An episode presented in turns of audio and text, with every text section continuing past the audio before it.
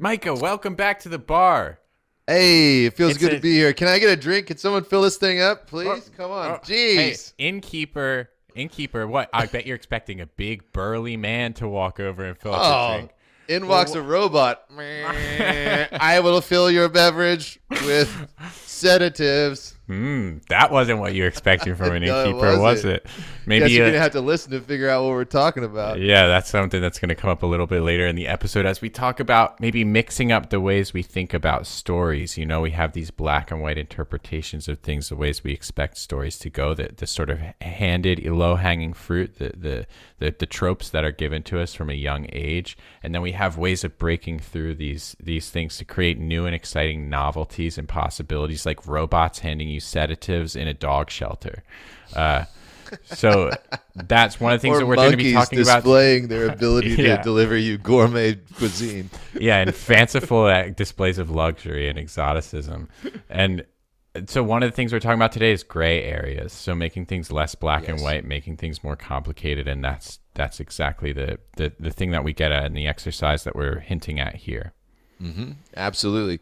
Uh, we are we're introducing a new segment um, where we have created the Write Guys Toolbox. It's a it's a shared toolbox that we all get to carry around in our back pockets. Um, it's deceivingly uh, convenient. It can fit in any pocket in any outfit that you're wearing. Uh, probably something to do with quantum mechanics there. But uh, by the end of this episode, you are going to have that Write Guys Toolbox uh, on your person, and there will be two new tools in it that you'll learn about. Um, and uh, we go over the challenge of romance. And my God, has it been tackled in every way that I can imagine beautifully by the Write Guys community. Yep, the challenges are really good. They're really fun this week, and there's a lot of different kind of styles to them. Write Guys curriculum seems to be going well. A lot of people picking up their pens to to get on that challenge, which we're super excited about.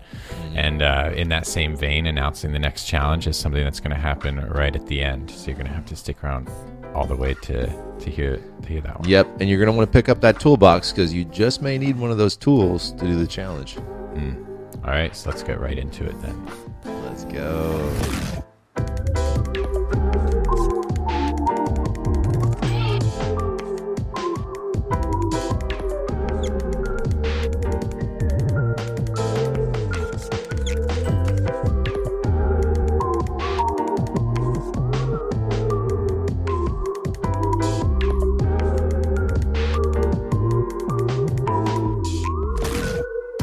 Ben, Hey, welcome. nice seeing you here. welcome back to the Write Guys table. Yes. Hey, is that a let's say a guitar you brought into the bar back there? Indeed, think there is a guitar back here in the bar. Just Nice. leaning up against the old uh, the old oak. Oh man, that's always a good sign to see a, a guitar in the bar. Mm-hmm. well, dude, how has your week been? It was good. Um, I last week stayed out at my parents' place in Chester Springs. Had had some had some quiet, peaceful time out away from the city, away from the hustle and bustle. Um, watched some Olympics actually. Oh yeah, which which one? Or what- what, sport? I watched the curling too. Yeah, Team Shuster. Oh man, I don't. I wasn't paying attention to the names. That's the American team. Oh That's what they dude, kept calling them. Yeah, So dude. whi- which would you rather do, the brooming or the or the the tossing, the sliding? I think I I think I would like the aiming more than the brooming. yeah, that brooming looks intense. But I hear that each everyone has to do it, right? It seems that way. Yeah, they seem to all rotate. Yeah, It's you've a got mys- your like mysterious sport. So I'm guessing like the better you are, the the you kind of anchor, like you'd go last because Right. like that's when you really need those to be perfect shots. yeah, Shuster was always bringing up the rear. Dang, he must Yeah. he must get a lot of curling tail. That Shuster. He had like he had great like personality and banter. Like he would just be like, you would because they're all lapelled up. Like all the curling players have Uh-huh. mics on their like shirts and and th- there's I guess not much like reason for whatever reason to strategize and like hide it from the enemy team. So they're just talking and yelling their strategies so casually to each other, and like you can almost drown it out if you're not if you're not aware of it. But like like sometimes like if, before I realized I thought it was just like the announcers or like people like yelling from the stands or something. Then at one point I just realized like these are just the players talking to each other in real time. Yeah, right in front of them. Yeah, and there's one point where Shuster was like looking at like a, a just like the board was like so stacked against them, and he starts describing this shot, and he's like, "Do you guys think I can make this like triple shot off the back?" And you just hear one by one, "No, no, no." No, everyone on the team, and he was like, "Yeah, okay," but he was like, All he was ready for it. He, was- he was gonna go for it if they if they all gave him the thumbs up, and that's sitting we there like, him. I don't think I can do that, but maybe. What do you guys think? No. Okay, yeah, no. No, I was just kidding. uh, so I was watching and just like, man, where do you practice curling? Like, what if is there a curling league in Fort Worth, Texas? You know, like if I want to Yeah. get into it, and uh, and that just led me down a rabbit hole, and I ended on curling tattoos. like for people who are really into it. And sure Yeah. enough, dude, there are some good curling tattoos out there. I think one of my favorites was it was a tramp stamp and it had it just had like like dot dot dot dot dot dot it was like this little like it like dot dot dot dot dot dot, and then uh or dashes and then it had like like a little curling disc or ball or whatever you call it and uh and then like a little wind behind it so it was like a little curling thing was just zipping across your back nice. there was that and then there was like this beautiful flower and in the middle of it was a curling ball Wow. yeah it was well done Quite profound. yeah. i think i think once you get bit by the curling bug hmm you may never go back Yeah. And then um I don't know when I'm gonna I might get a haircut soon. My hair's getting like very big. Mm. And um I didn't I I was gonna bring this up because the last time I got my haircut was like the day before we recorded the first episode of Write Guys. And so this Oh. haircut has been growing out since like my last really short cut. And it's sort of like the the lifespan and identity is sort of woven into the Write Guys universe for me. oh So- man we need to we need to clip uh screenshots of all the episodes together so we can see your hair growth Yeah, for sure. and and um I yeah, maybe we should get a poll of like whether we I shouldn't get it cut because I'm considering getting it cut soon, but like maybe we just see i like how that long we can just keep it going. we can poll the discord Yeah. Yeah. If okay, if you think Ben should cut his hair, hop in the Discord and place your votes in off topic. Good Um, idea. Maybe we can put. Can we do polls on that? I guess we'll find out. I mean, like you definitely can make polls online and then post a link in Discord. So like, yeah. Oh, we're doing that. That's another idea that that that uh, I'm just gonna say we're doing that, and then I'm not gonna do anything about it. yeah. All of a sudden, it's on me to create a, a poll of whether people want me to cut my hair. It's seeming more and more vain. Narcissist. oh man. Um. Well, what's on your mind, dude? Um. Well, I guess literally my hair was on my Mhm. mind. Um, the curling was on my mind. Staying out at my parents. What have you been up to since the last episode? That's what I want to know.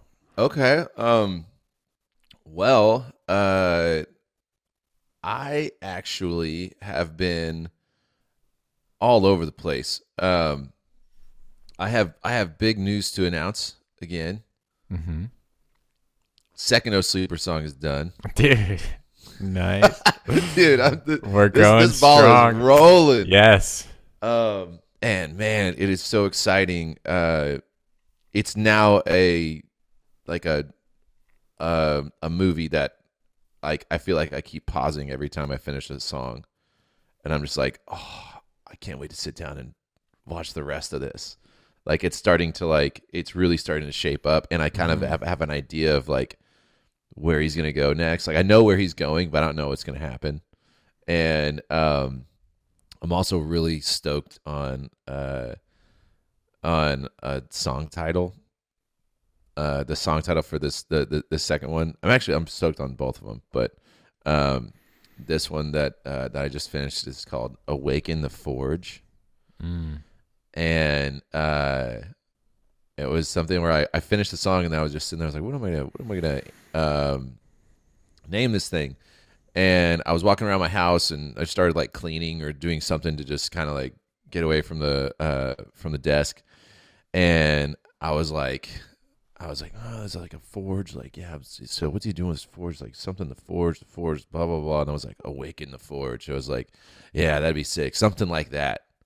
And then and then I Yeah. and I would and I was like kept kept thinking about different stuff, and then I was like, has that been taken yet? and I I got on Spotify and typed it in, nothing came up. Then I got on Google and typed it in, nothing came up, even That's on Google. crazy. And Yeah, I was said it like, on online. dude, I know, but hey, I, hey, I, I'm the first one saying it. yeah, But, but so- establishing your intellectual property right right now. That's right. Um, and so there was one. Uh, there was one close, and it was from a game called Pillars of Eternity. This popped up in um, in in, in my Google search, and but it was Awaken the White Forge.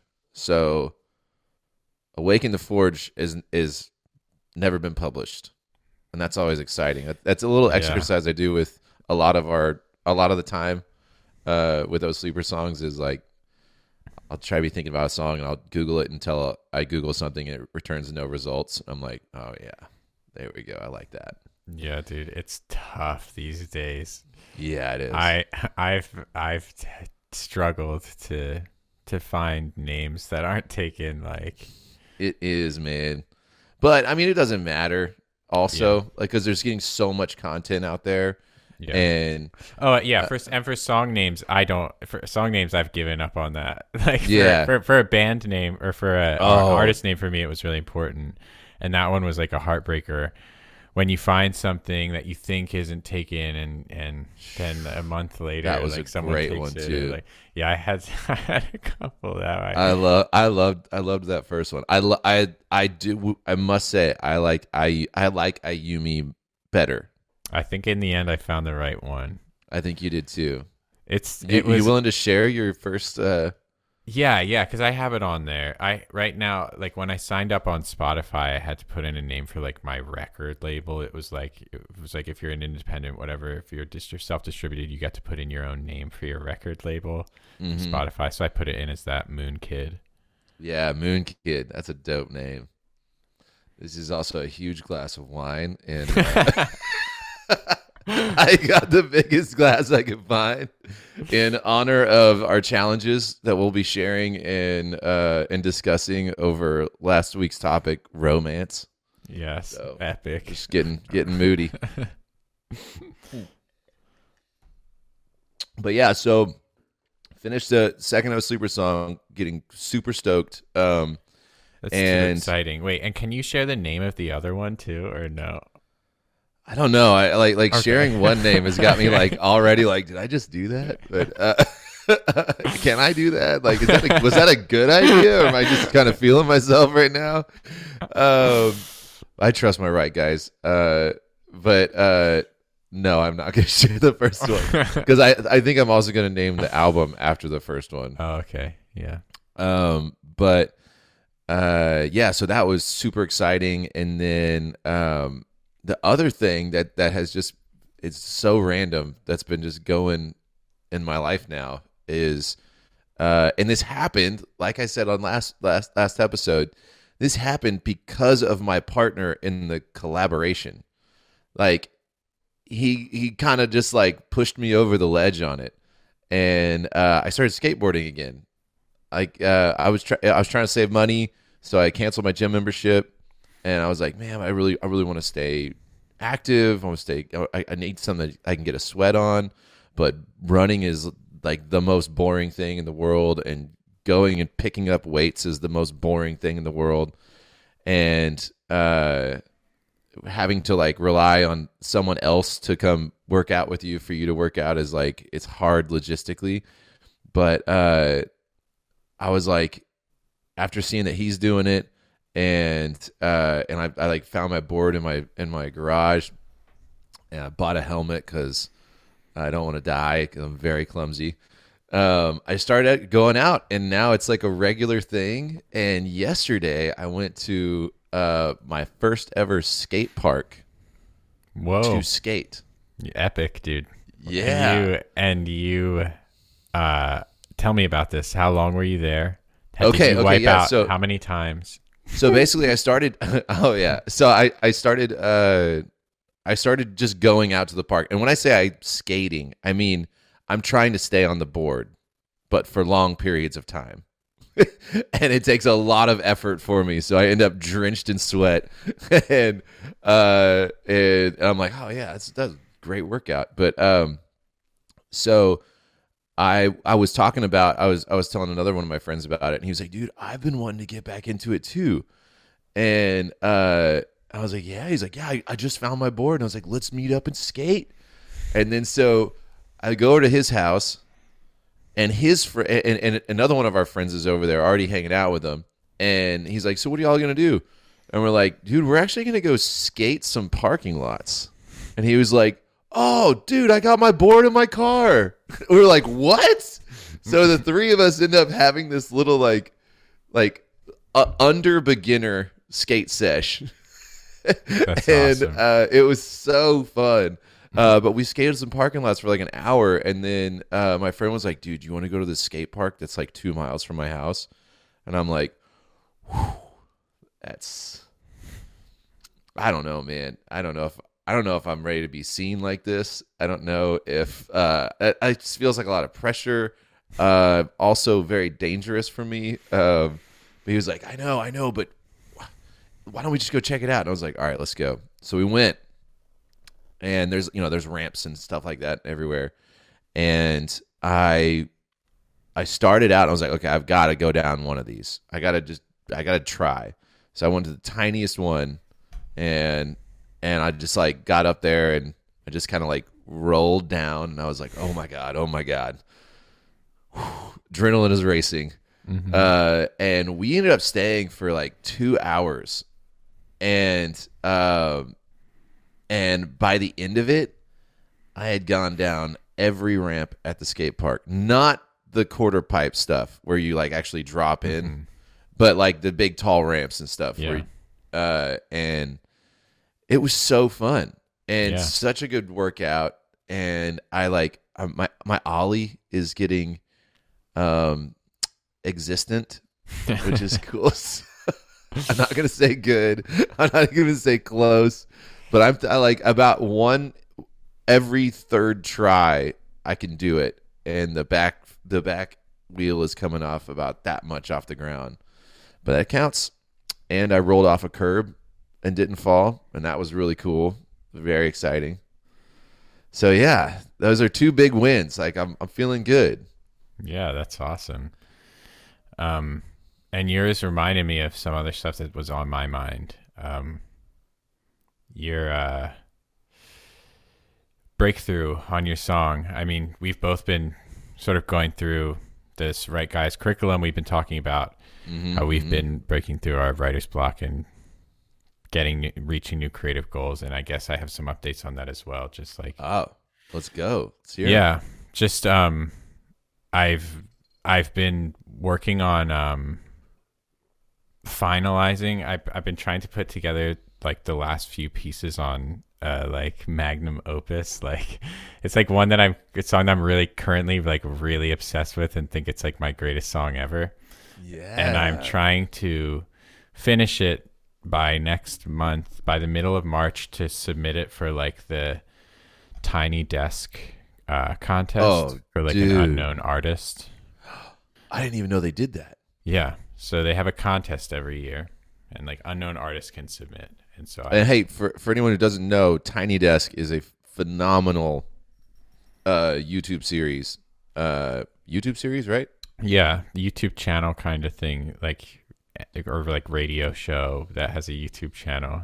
It's like a concert venue slash recording studio. Slash music store. It looks Yeah. like you know. Yeah. Uh, but basically, uh, they they bring in uh, musical acts of all walks of life, all genres, all levels of stardom, and everybody has to perform at this desk on like there's like one mic in the room, and it's sitting on this tiny desk, and everybody performs to it. But I'm talking like Mac Miller's on there, Avett Brothers, uh, freaking Adele. hmm Uh, the they- they've got so many people on there, and it's just amazing to see these uh these musicians how they sound like if there was just one mic in the room, and it's just then they do like cool like interviews with them in between songs, and it's just a very intimate setting.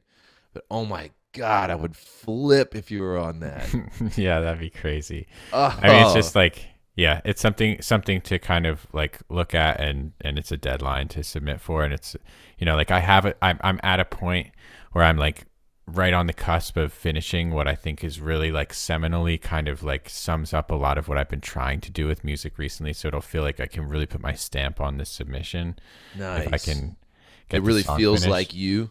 Yeah, yeah, and I can't Oh, wait to yeah. you this song because I think you'll agree. Um, but it's uh, it's so tough. Like we've talked about getting those last few puzzle pieces because it's like this one is really, really carefully curated, and it's like it's sort of the best of both worlds. Of like we've talked a lot about things that are projects versus things that are like personal and true.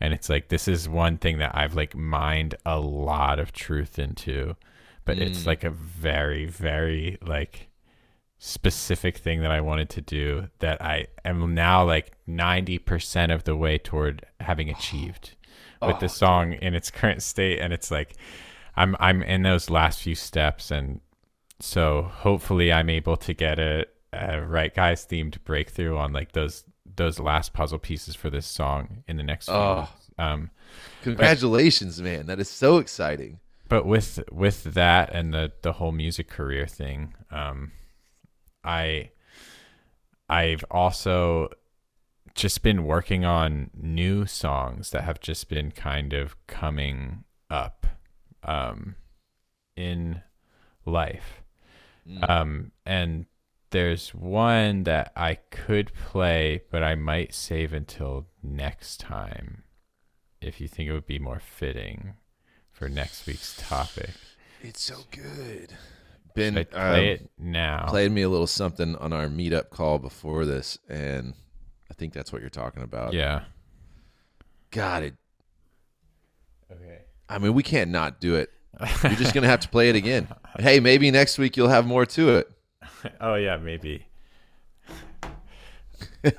uh, so So, I so we were talking about it, and we had two topics that we wanted to go over, which we'll we'll get to. But one of we'll get to what we chose here in a sec. But um, what we another topic that we really want to do that we decided we're going to do next time is honesty in Yeah. writing and uh, when to be honest and uh, how to be honest and the power of honesty and all that stuff like that. And uh, and Ben was like, "Oh, I just happen to have something that's very honest for me." yeah, I've been thinking about those concepts a lot recently. And sorry, I'm going to be a little away from my mic when I sing this. Hopefully, the levels are okay with the guitar. Um, yeah, it's a song that there's a lot of honesty in, and the song itself is kind of about honesty. Uh, and that being a topic that we want to talk about, I mean, we can get into a little about it here. Why I think how I think it's so connected to writing, um, and like performing as well. But writing is kind of a way of performing. This is a verse, right? This is a chorus, but Oh, yeah, chorus. basically like that. Chorus that you're that you're, that you're starting to build a song around. Yeah. All right, ready? I'm lying all the time. It's who I've been my whole entire life. my one way mirror. I can always see through. But all you'll ever see when you look back at me is my reflection of you.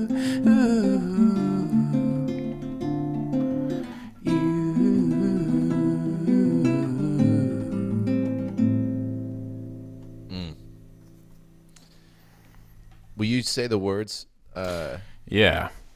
I'm lying all the time. It's who I've been my whole entire life.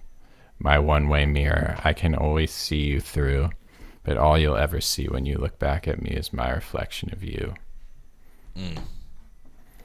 I'm so glad that you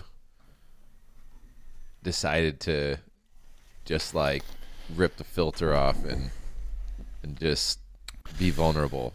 Yeah. that's powerful. I, I when when when you showed me this earlier, I was just like, oh my god, he's saying he's he's what I think what I said was, dude, you're reading my mail right now. Like this is exactly what I've been like feeling, and especially after, I feel like a lot of people have. I feel like a lot of people need to hear that, hear that voiced, um, especially after all the quarantine stuff and just like the weird, um, the separation of social interaction, like the pulling into oneself of the past like few ye- couple years, um, and then you know just different personality types, like in- introverted personality types versus extroverted. Uh, it's just, I, I think it's gonna be powerful, man. I'm excited.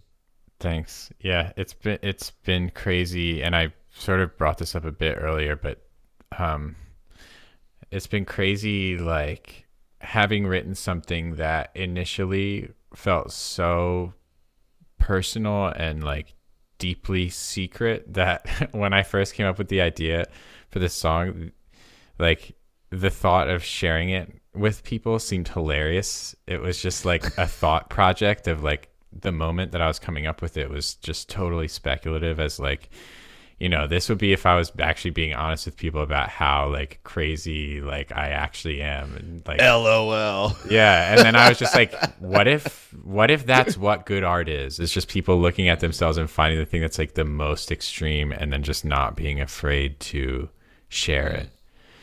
And uh so I was like, yeah, like what would it look like to be an artist that just did write that song and share it? And I was like, that's what I feel like a lot of my favorite artists look like. so like like are people sharing super difficult stuff that often involves like like pain and like traumas and like other like issues that are going on in their lives like so those are things I want to be and, like, honest about. yeah, like so yeah. and then all of a sudden like i write this song and i'm like so you know it's it's nerve wracking but Oh yeah. i show people because i'm because honestly once i have the verse out it's i'm more excited about it than than like than i am scared of it luckily. And so like i can show people and when i show people everybody i show says dude you read my mind. That's me.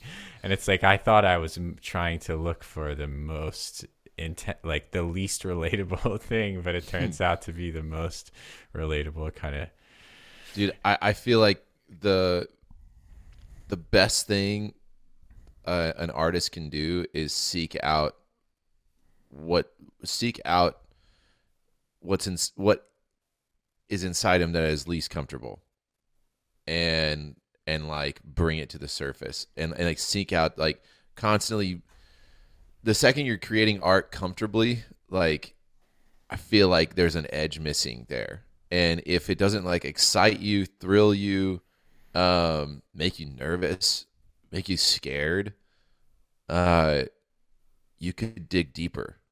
Like there's more that you could that that there's more you could tell, and it, it's it's awesome too. Like uh, we we experienced this, uh, and we'll get to it, but on the on the writing challenge, you know, uh, we had uh, uh, a submission from somebody who was like, "Hey, I just wanted to send this in, um, but uh, I, I but don't share it.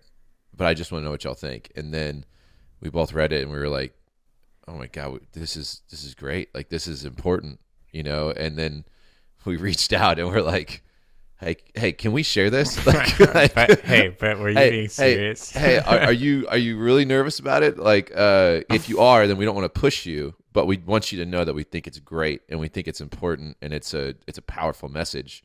Uh, and it's like, and they they agreed to it, so we're gonna share it later. But, um, yeah, the the the power and vulnerability, you know, like, and vulnerability could be like, it's pretty much just ripping the filter off, like letting someone see what's really on your mind, what's really how you really feel about something and knowing that it's probably going to make some people shut down. It's also probably going to break through some other people's walls.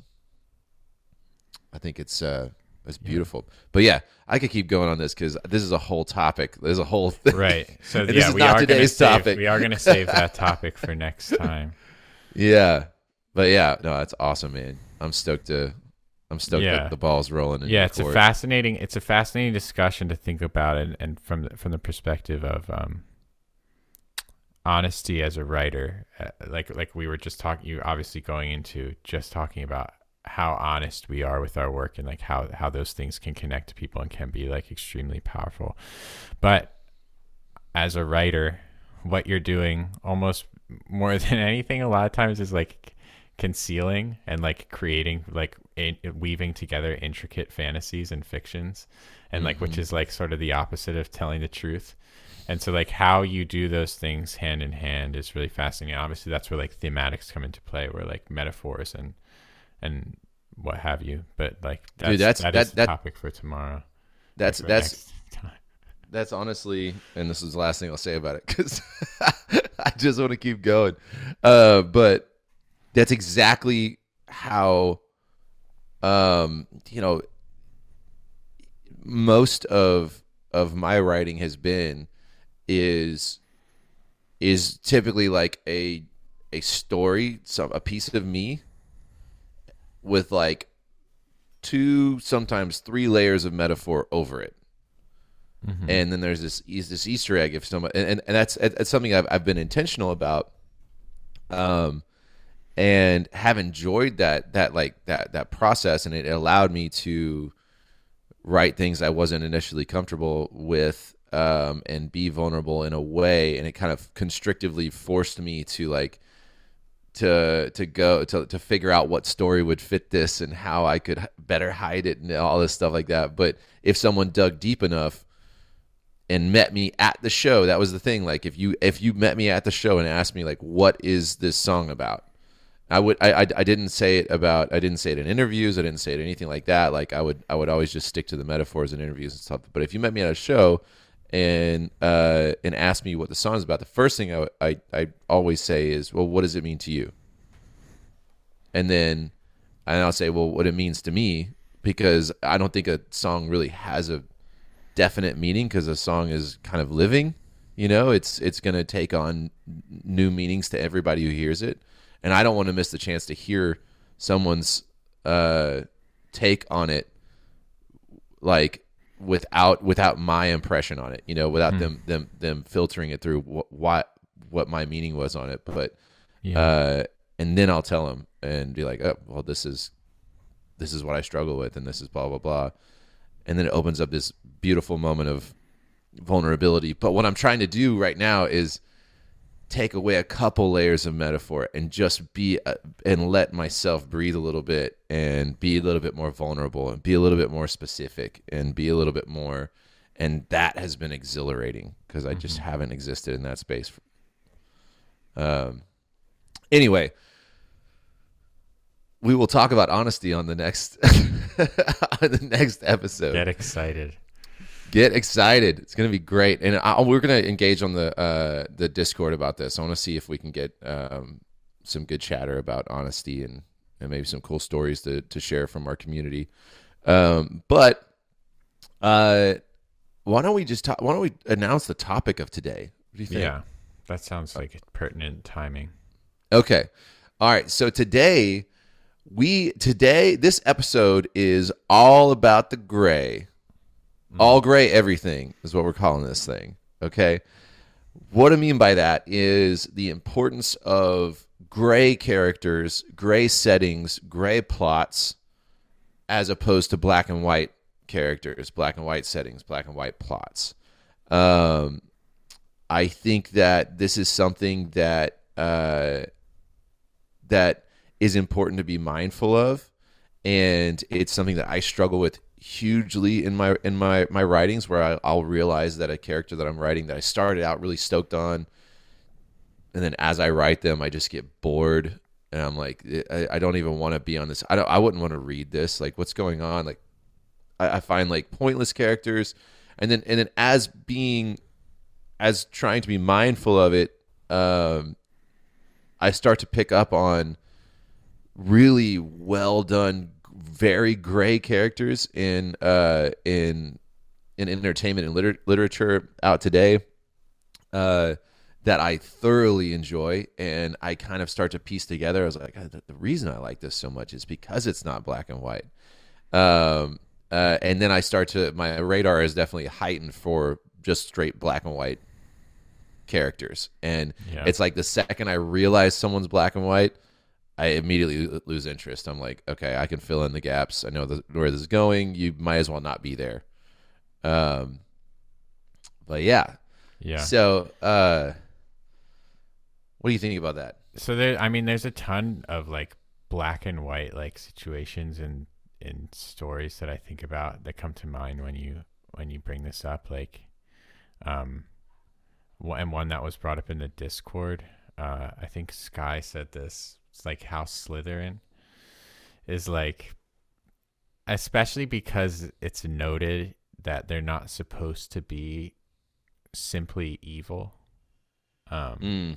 seems to be like stated and even overstated in the book that like oh like you know there's complexity to each character and even you know even House Slytherin like every- like people have like people have multiple but it's like to to the the the, the irresponsibility of saying that and then never demonstrating it in the plot is like Yeah. hilarious to me That's a great point. but like the I, I mean i think there's an there's a, any number of reasons you could say you could give for it you know like it's a it's a children's book with a limited number of pages you don't have all the time in the world to build out every character backstory and so it's Mhm. like uh, you know every for every troubled kid in slytherin there probably is you know a backstory technically for how whatever went wrong and, and like It's a big gap to fill in with your mind, though, or to trust the audience with, or, yeah or it's just Uh, kind of like but you- homework. But, well, but but the whole thing is like you only have the story from Harry's perspective, right? And so it's like Mm. he's not friends with any Slytherin characters. You see the people who he's friends with, and so like you get those stories, and you see Draco's story, and you how much how kind much more powerful would it have been if he did have a, a friend who was in Slytherin, though? You know, Yeah. like didn't like waste it on Hufflepuff. You know, very like, true. I, mean, even by the name, you know that it's not going to be threatening and it's didn't going to be bad have- at all. He, he didn't Like- even have friends from Hufflepuff either. It's like all his friends are in Gryffindor. it's it's true. but like uh, I, I that, that's that's prime example like uh, of of the now now granted we're not talking about what what what is going to be successful what's going to like Mhm. uh you know Yeah. because it didn't hold J.K. Rowling back from oh yeah, becoming for a the children's book, whatever she was doing was definitely enough. For like, Yeah, to yeah, whatever yeah. points across. But to but, but to talk about an example of characters that could be more fleshed out, yes that you could that you could definitely see that an example of that and I think Slytherin's a great. Okay, so let's let's let's let's just hop on that right away. Um, so let's just spitball some ideas. Let's talk about, Harry's friend who's in Slytherin. I love this concept. Yes. Okay. Yeah. Okay. Like so, let's spitball some ideas about how making throwing like throwing some gray on Slytherin would uh would could deepen the story, could like open avenues that that she could go down uh with her writing, uh could open could spin off like um you know spin-off series or something like that like like mm-hmm. things that were going down like like imagine you know how they're doing like riverdale is like a is like a, a series now mm-hmm. what if I, I could totally see this happening like like net new netflix series slytherin Dude, that'd be sick. everyone would watch it because Yeah. it's like oh shit there's gonna be people in here that i love people that I, who i'm gonna find out that who really series is right now. Okay, sorry. So Slytherin, the the Netflix series, everyone would watch that. Everyone. Yeah, that'd be amazing. Yeah. So like, okay, but like, like uh, I mean, the low snake. fruit is well. Let's say Draco Malfoy. We have we have Harry's like antagonist. His like his like eye level antagonist, right? Yeah. I, I mean, I, okay, I'm not, I'm not, I'm not completely versed. Uh, I've seen all the movies, uh, and and I also went to the Disneyland park or Disney World Park, and I drank real butter beer. So I do, and I got a wand from Ollivander's shop, and he chose me, Oh.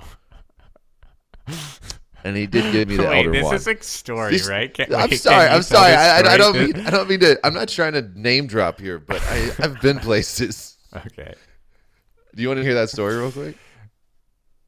Uh, not that I'm not, not that I want to tell it, but I- do you want to hear it? yes. okay. I, okay. I, I it is. I, I'm just gonna I'm gonna burn through it. Okay. Um. So there's a rift in Shane and I's friendship because of this moment. Uh, Shane absolutely loves Harry Potter to the core. Like read every single book like as soon as it came out. Um, we go to Disney World. We're on tour. We have a few off days in Florida uh, we get uh, we get hit up and surprised with someone gifted us tickets to go to Disney World. So we go and um, we we go to the Harry Potter to, to, to the Harry Potter world and we see Hogwarts and everything and we drink butter beer and uh, which is delicious cream soda. Um, and we go and we go down Diagon Alley and in all these different places and we end up at Ollivander's wand shop and everybody's like oh we got to get a wand. Like everyone has to get a wand. Like we're spending I haven't eaten for like 2 days so I can buy a wand. Uh and this is the early days uh, of O Sleeper. And uh we're like uh we're sitting there and they're like, "Oh, the wand, you have to get in line, so you wait because there's a whole thing. Like like Ollivander comes down and does this whole production and everything, and they got to reset it, and then like then the next group comes in. So we're waiting. We sit we sit in line for hours. Get in there, and Ollivander comes down. The dude, it could have been a Broadway actor. It was amazing, and he comes down, and all of us are like, I at this point Hmm. have only seen like one movie. Shane has read every book Uh-huh. and knows them through and through and seen every movie and everything. And I just know enough about I just know the first episode. So I'm sitting there like or the first first movie and I'm sitting there like I'm like, "Oh, that's the guy, the wand guy." And Shane's sitting there behind me like and so he comes down. Ollivander does a spiel, and he goes into like the wand has to choose the wizard, and he's like, "Now I'm sensing something from the crowd. One of you has some serious potential." And he starts scanning, and Shane is like vibrating behind me, like like we're crammed in close, and he's just like I kind of hear like whimpers coming out of his mouth, like. and he's he, he's he Shane's right here, like right behind me, right? And Ollivander's like, uh, and he starts pointing at at at he and I, and he's like, yes, and Shane's like, starts leaning on me, and he's like, you. To me, he's like, step forward. You have great power within you. And Shane's just like, oh my. he's just devastated. And I get to do the whole thing where like I'm testing out my wand and like shooting books off the shelf and he's like Ollivander's clapping for me. I'm living out a, an actual dream of Shane as he watches with just decimated uh, hopes And you're just from atop his broken names. dreams. Yeah, I'm like, uh, I'm, I'm like Patron and pro, yo popping stuff, you know, and uh, and was like, "You'll get it soon, gifted one," and uh, I'm like, ha, ha, ha. And, and then he's like, he picks out, he's like, the wand has to choose the wizard. And then that's the icing on the cake, as if all that was not bad enough. The icing on the cake is that the that the wand that chose me was the elder wand, which is exactly the wand that Shane wanted to buy, and I got it for free. And. Yeah. And then anyway, there was one more nail, nail in the coffin, and that's that like uh Jenna, my wife, is uh, was is, is a huge Harry Potter fan and was was a massive Harry Potter fan. He's like he's like he was just fuming about the wife, fuming about everything, and I'm talking about him and and he was like, You should give me that one. And I was like, well, I'm gonna give it to Jenna.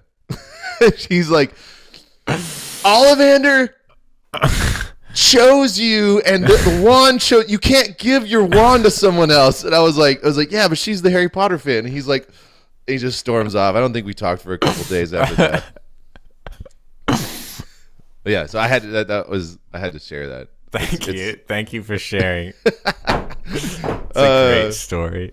oh yeah it was it was it was so good um anyway uh let's take draco let's take draco in this idea of like let's throw some throw some gray on him this is this is harry's eye level uh antagonist is how it how it's played now now, now correct me because i don't want to step on uh on on harry potter lore it do, does does draco have like as it progresses Yeah. does does he have like some does he Mm-hmm. get gray on him he has depth for sure and it's it's like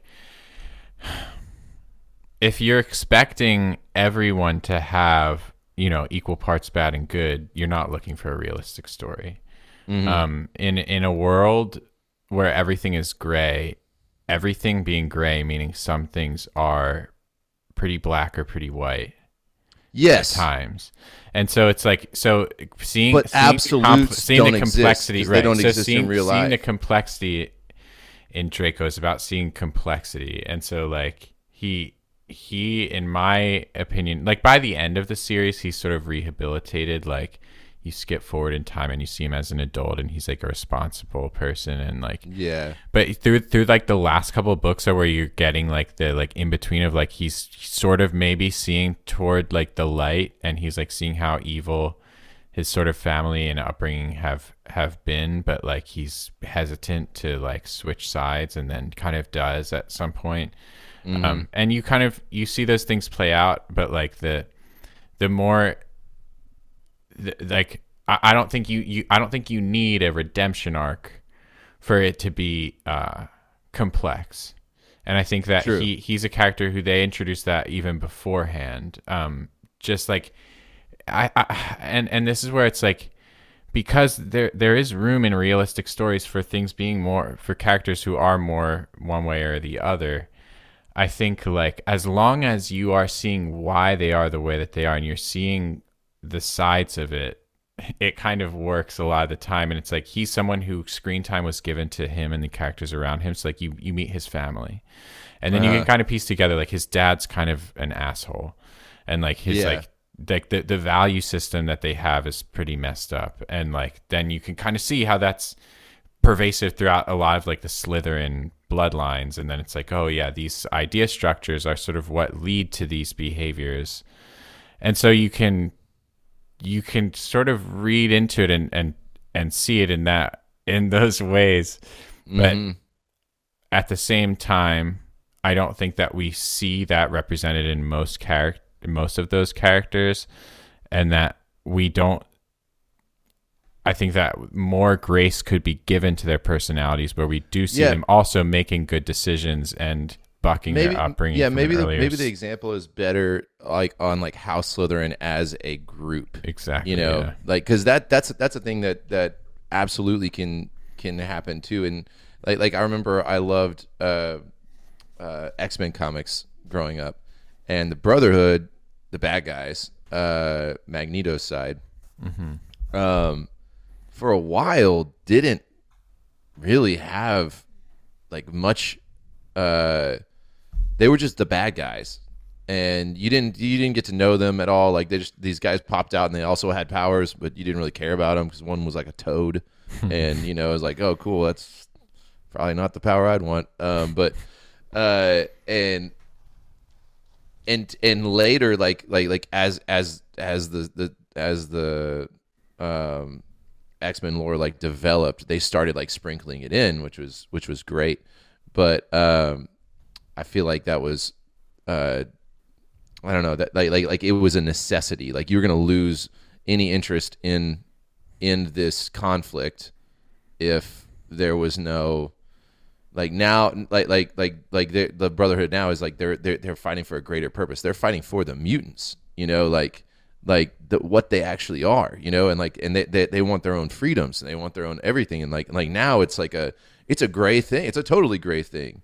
Uh because if you're a mutant like you want your freedoms and you want you want to uh you want your right you don't want your rights taken away. And you also don't want to be looked at you want to be an equal in society. Um but the X-Men are protecting but then but then they just kind of have this little twist to it where they're a little heavy-handed with it. And then the X-Men are trying to like stop them and, them and create a balance um, so now there's like beautiful conflict in it um, and but it's because yeah, when, it's when you gray. can kind of understand both sides. yeah Yeah. I felt like I felt like I don't know for like like how would it would be interesting to see it'd be interesting like like as as a whole to see like some some gray painted over Slytherin yeah. and uh and Yeah, what that can- would look like and who you would fall in love with and I, I think you you can really you can you can see it in like like like I said, like adding that depth is really about screen time. And so it's like about which characters did they choose to focus on and, and where can you see that come in? And for that's like Draco and Voldemort really. Mm-hmm. Snape as well. So we could talk about those, but like so Voldemort, like his whole mission, right? He's like it's it's like it's like almost hit Hitler like like extermination of like a race of like he wants to basically kill Muggles, which is like Yeah. super irredeemable up front. It's just like oh yeah, this is pretty obvious bad guy, like um, but you know like there are in the books you you get into learning about um his backstory as a kid, like as an orphan with parents, one of which was a was a witch and his father was a muggle. And he mm. blames like a lot of the weakness of like what led to his circumstances on the muggle side of his family. So he has this big chip on his shoulder of thinking that he's been wronged by this community that is like also weaker and less deserving than he is because they like they are not as strong for th- these reasons. And so for a kid who's like doesn't have you know necessarily like all the best like like love and situation in, the upbringing growing up doesn't have like the best foundations for how to deal with those types of negative emotions and then has that mixed in with a cocktail of like these different moralistic settings that influence the context of his Yeah. upbringing that that then you can sort of see how it shakes out to be the super un, unstable character mm-hmm. um I feel like I feel like like but even in in like little uh little moments you know it doesn't have to be like massive focus Mm-hmm. like like little things could can show you depth to a side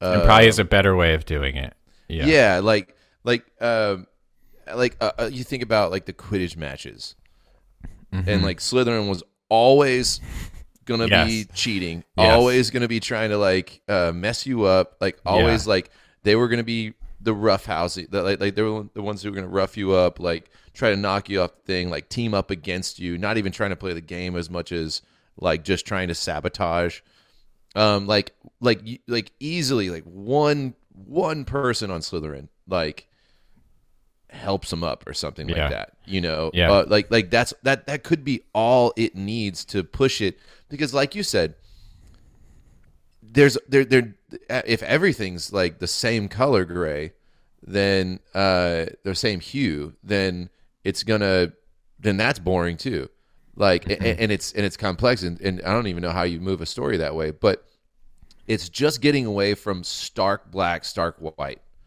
like if you can put a dot of white in that black, then it's no longer just black. You know, like Yeah. like, and and something like that, I feel like can make you, I don't know, just uh, relate better because that that's how life is. Like it- the it, the more you spend with someone, the more you Yeah, see. for sure. Yeah. Anyway, um, so Yeah. Uh, uh, oh, sorry, did you want to keep going? no, no, no, no, go for it. what you were saying about showing it in small ways like Mm-hmm. like like finding ways to show it in the quidditch match it's sort of like what i was talking about before how uh the characters who have complexity are just the characters who have screen time and that's that. Um, that's a very fatalistic way of describing that aspect of the writing process when in reality there are other creative ways to work around the restriction of screen time. And it's like if you only have so much screen time then and you can't add another scene to show to sim- to show why this character is sympathetic then make them sympathetic with the screen time that you do have they're mm-hmm. in some screen they're in some Yeah. screen time use them in that scene to like sh- use someone in that scene to show that not all slytherins are evil all the time well, imagine this. Like, like, what if in the first movie, second movies, first book, second book, and and, correct, and, and this may exist. I, I, but I'm just spitballing here. What if, what if like a character that you loved, maybe like an offhand character, like like not a main not, not a main character, but it, it they have a few speaking roles that they, you see them a couple times, but you really like them, or maybe they're very vulnerable, and maybe they're like uh, um, you know, a younger kid or something like that that you trust. What if that kid happened to just say in one of their scenes, like, "Well, Draco's my best friend," and then you're like, "What? that doesn't make s- wait." There must be something about Draco I don't know. Now I'm now whenever I see him, whenever I read him, I'm gonna be even if even if I don't ever get it, I'm always gonna be thinking like, man, what's under there that I don't know? Now I'm interested. Now there's like Yeah. uh and that's kind of like like that that's what I'm talking about. Like like it just adds this layer of depth that I think is needed. And you can add it to and it can be added to so many different things. Like uh like like it, it can be added to characters, it can be added to settings, it can add, be, be added to plots. Um and I uh yeah, I wanted I wanted to, to bring this up because uh, to talk about it, like a few different ways to uh, to play with that and to kind of break um, writer's block, like and, and, open up some creative some creativity there and explore some areas. Yeah. Well, those are great tips and thoughts for like quick, like quick and like subtle ways to to add depth. Like to like j- just throwing it into the the scenes and like it's like a great example of showing and not telling. Yeah, having a pet that you is cute that mm-hmm. loves the you know like you get to see uh, like the uh, maybe you don't get to see the tender side, but it's there, or that wouldn't that really cute dog wouldn't just love them so much, you know, or, or you know, I don't know, um, but uh, so anyway, moving on from that, um, the uh, there's a couple of um, couple of really cool techniques that um, or uh, yeah techniques that that I've I've recently learned that I've been trying out and it's really fun that I wanted to share. And I thought we could do it in the um, in the aspect of a of a new segment a new reoccurring segment. Okay? What we're gonna do is we're gonna build a Write Guys toolbox. Okay? Today Whoa. we're gonna start it and we're gonna put our first two tools in it Okay.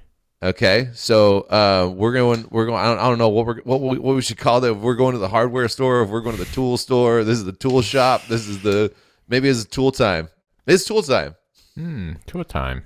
yeah little uh little nod back to the glory days uh but um probably definitely copyrighted so we can't use that i bet but uh, and we're not selling anything so um but anyway so in this segment uh, and I want to return to it, but I also want to start something on our on our website that maybe is like is the toolbox where we put the techniques in as we as we discover them, create them, share them. Um, but basically, I want to talk about um certain games that you can play with yourself to uh, to to hop out of, of writer's block or to reinvigorate stale characters or or settings or plots and um, and just find new ways to go with them. These two I heard um, on a podcast that I've that I've been thoroughly enjoying. Uh, basically, when when we started, when you and I started this, uh, all of our conversations were like, "Yeah, there's nothing, there's nothing for creative writers." Like you know, like we we sh- we're gonna be the first, and then pretty much as soon as we we we we released it, I started looking it up, and there are there's a lot of stuff out there for creative writers and people doing this. Um, and one of the guys that I found uh, was this guy who was very active back in like 2016. His name's Brad Reed, and he's got a podcast called Inside Creative Writing. Highly recommend it. I've been listening to it. Um, and he mentioned this uh, from a book called Thinkertoys, which is basically like a business marketing, creative business marketing strategies. So it, basically, this guy wrote this book about like different ways to get you thinking outside of the box creatively, and um, and uh, this this this teacher, uh, uh, Brad Reed, like heard and was like, oh, that's a, actually we could use that for for creative writing really well, and um, so I wanted to share it, and I want to I want to put that on our toolbox. Uh, so so I, I'm I'm messing with the name here. Maybe you can help me out, but I really like um, throw that thing down, flip it, and reverse it, or TTTDFIRT. Probably too long, but I love Missy Elliott, so I just thought it'd be fun to throw in there. But anyway, so in, in throw that thing down, flip, and reverse it. What we're doing is a reversal. Okay.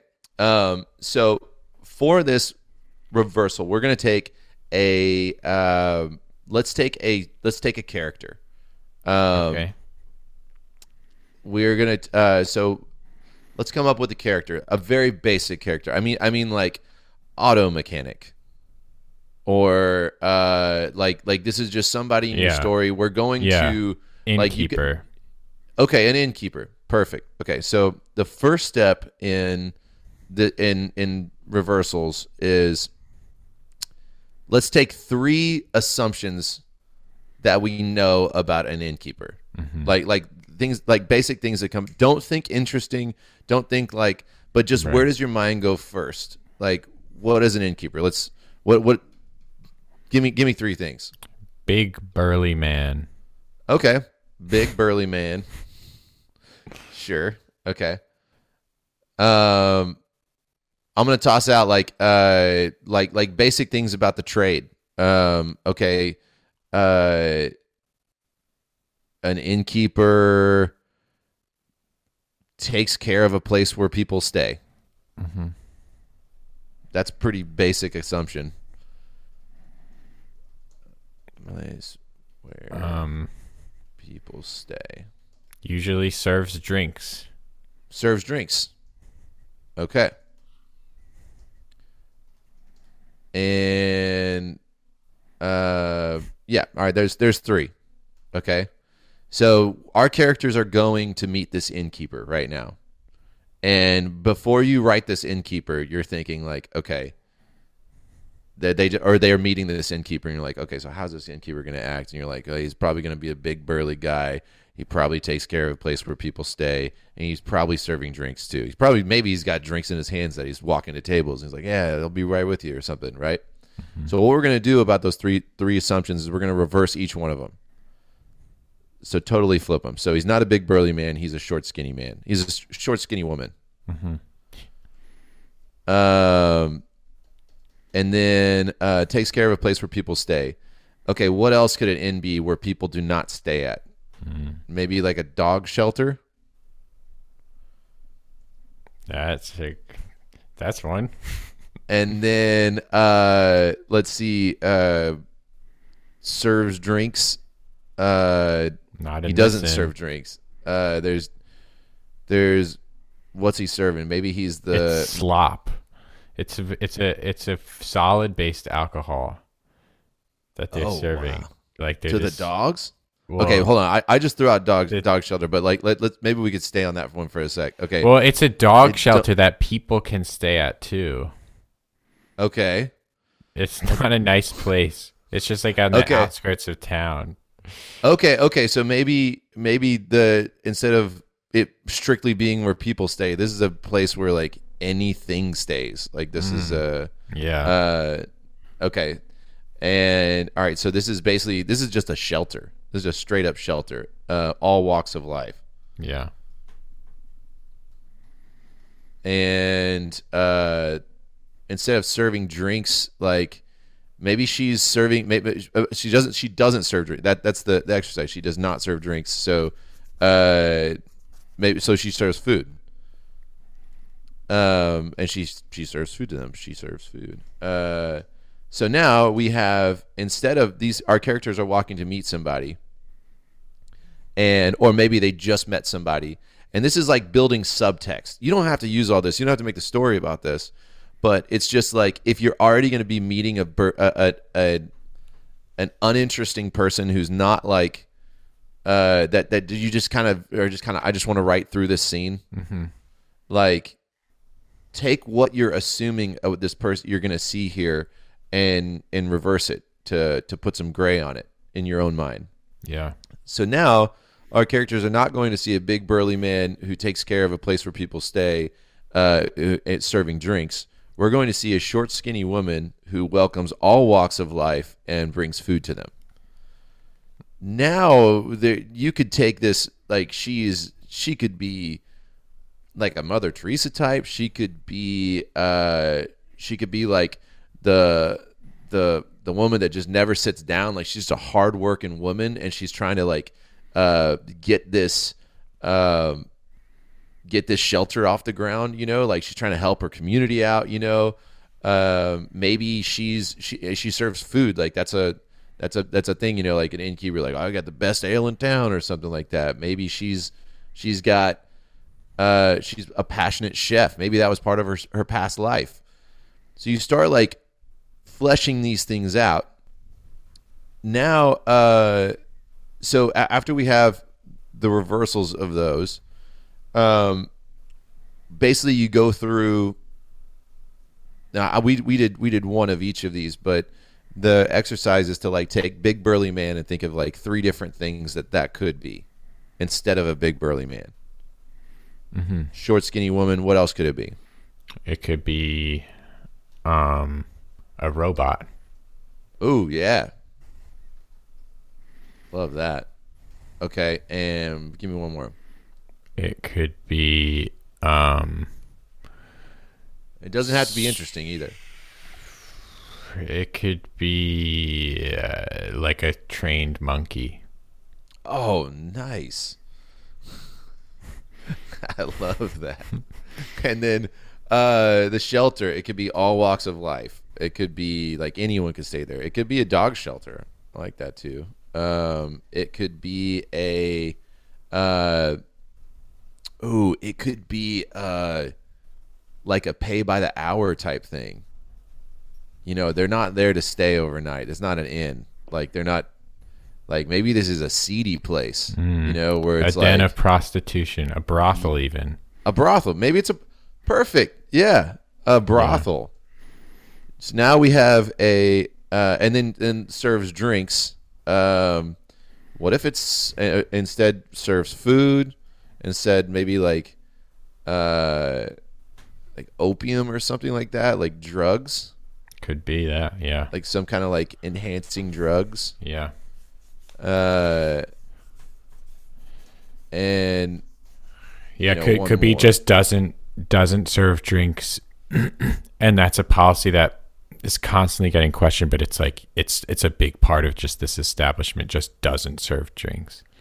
See, I like that one the most because it makes you be like, why doesn't he serve drinks? And then it's like, what if like, what if like that's like a part of his past that, or a part of her past that's like, yeah, can I not get like a, can I get a beer or something? Like we don't have beer, you know. And it's like whoa, now they're reacting different. Now like all of this, there's all this color in the backstory, and this could all be in your back pocket. Like it could be a robot running a dog shelter um, that uh, dist- that that that distributes drugs to the dogs to like help calm them down or something like that or maybe it's euthanizing the dogs i don't know like but either way like like it, it can just take you immediately out of and and you run the exercise to see what doesn't work and then you find what works you know? Like so it's like okay maybe that's not where i want to take that that's not where i want to go with this story. Okay what about this one? What and now you have like three three and three that you can mix and match that Yeah. maybe all that does is just breaks your writer's block to cue another a better idea uh, but maybe you find something in there that that you really like so That's that really is cool. yeah.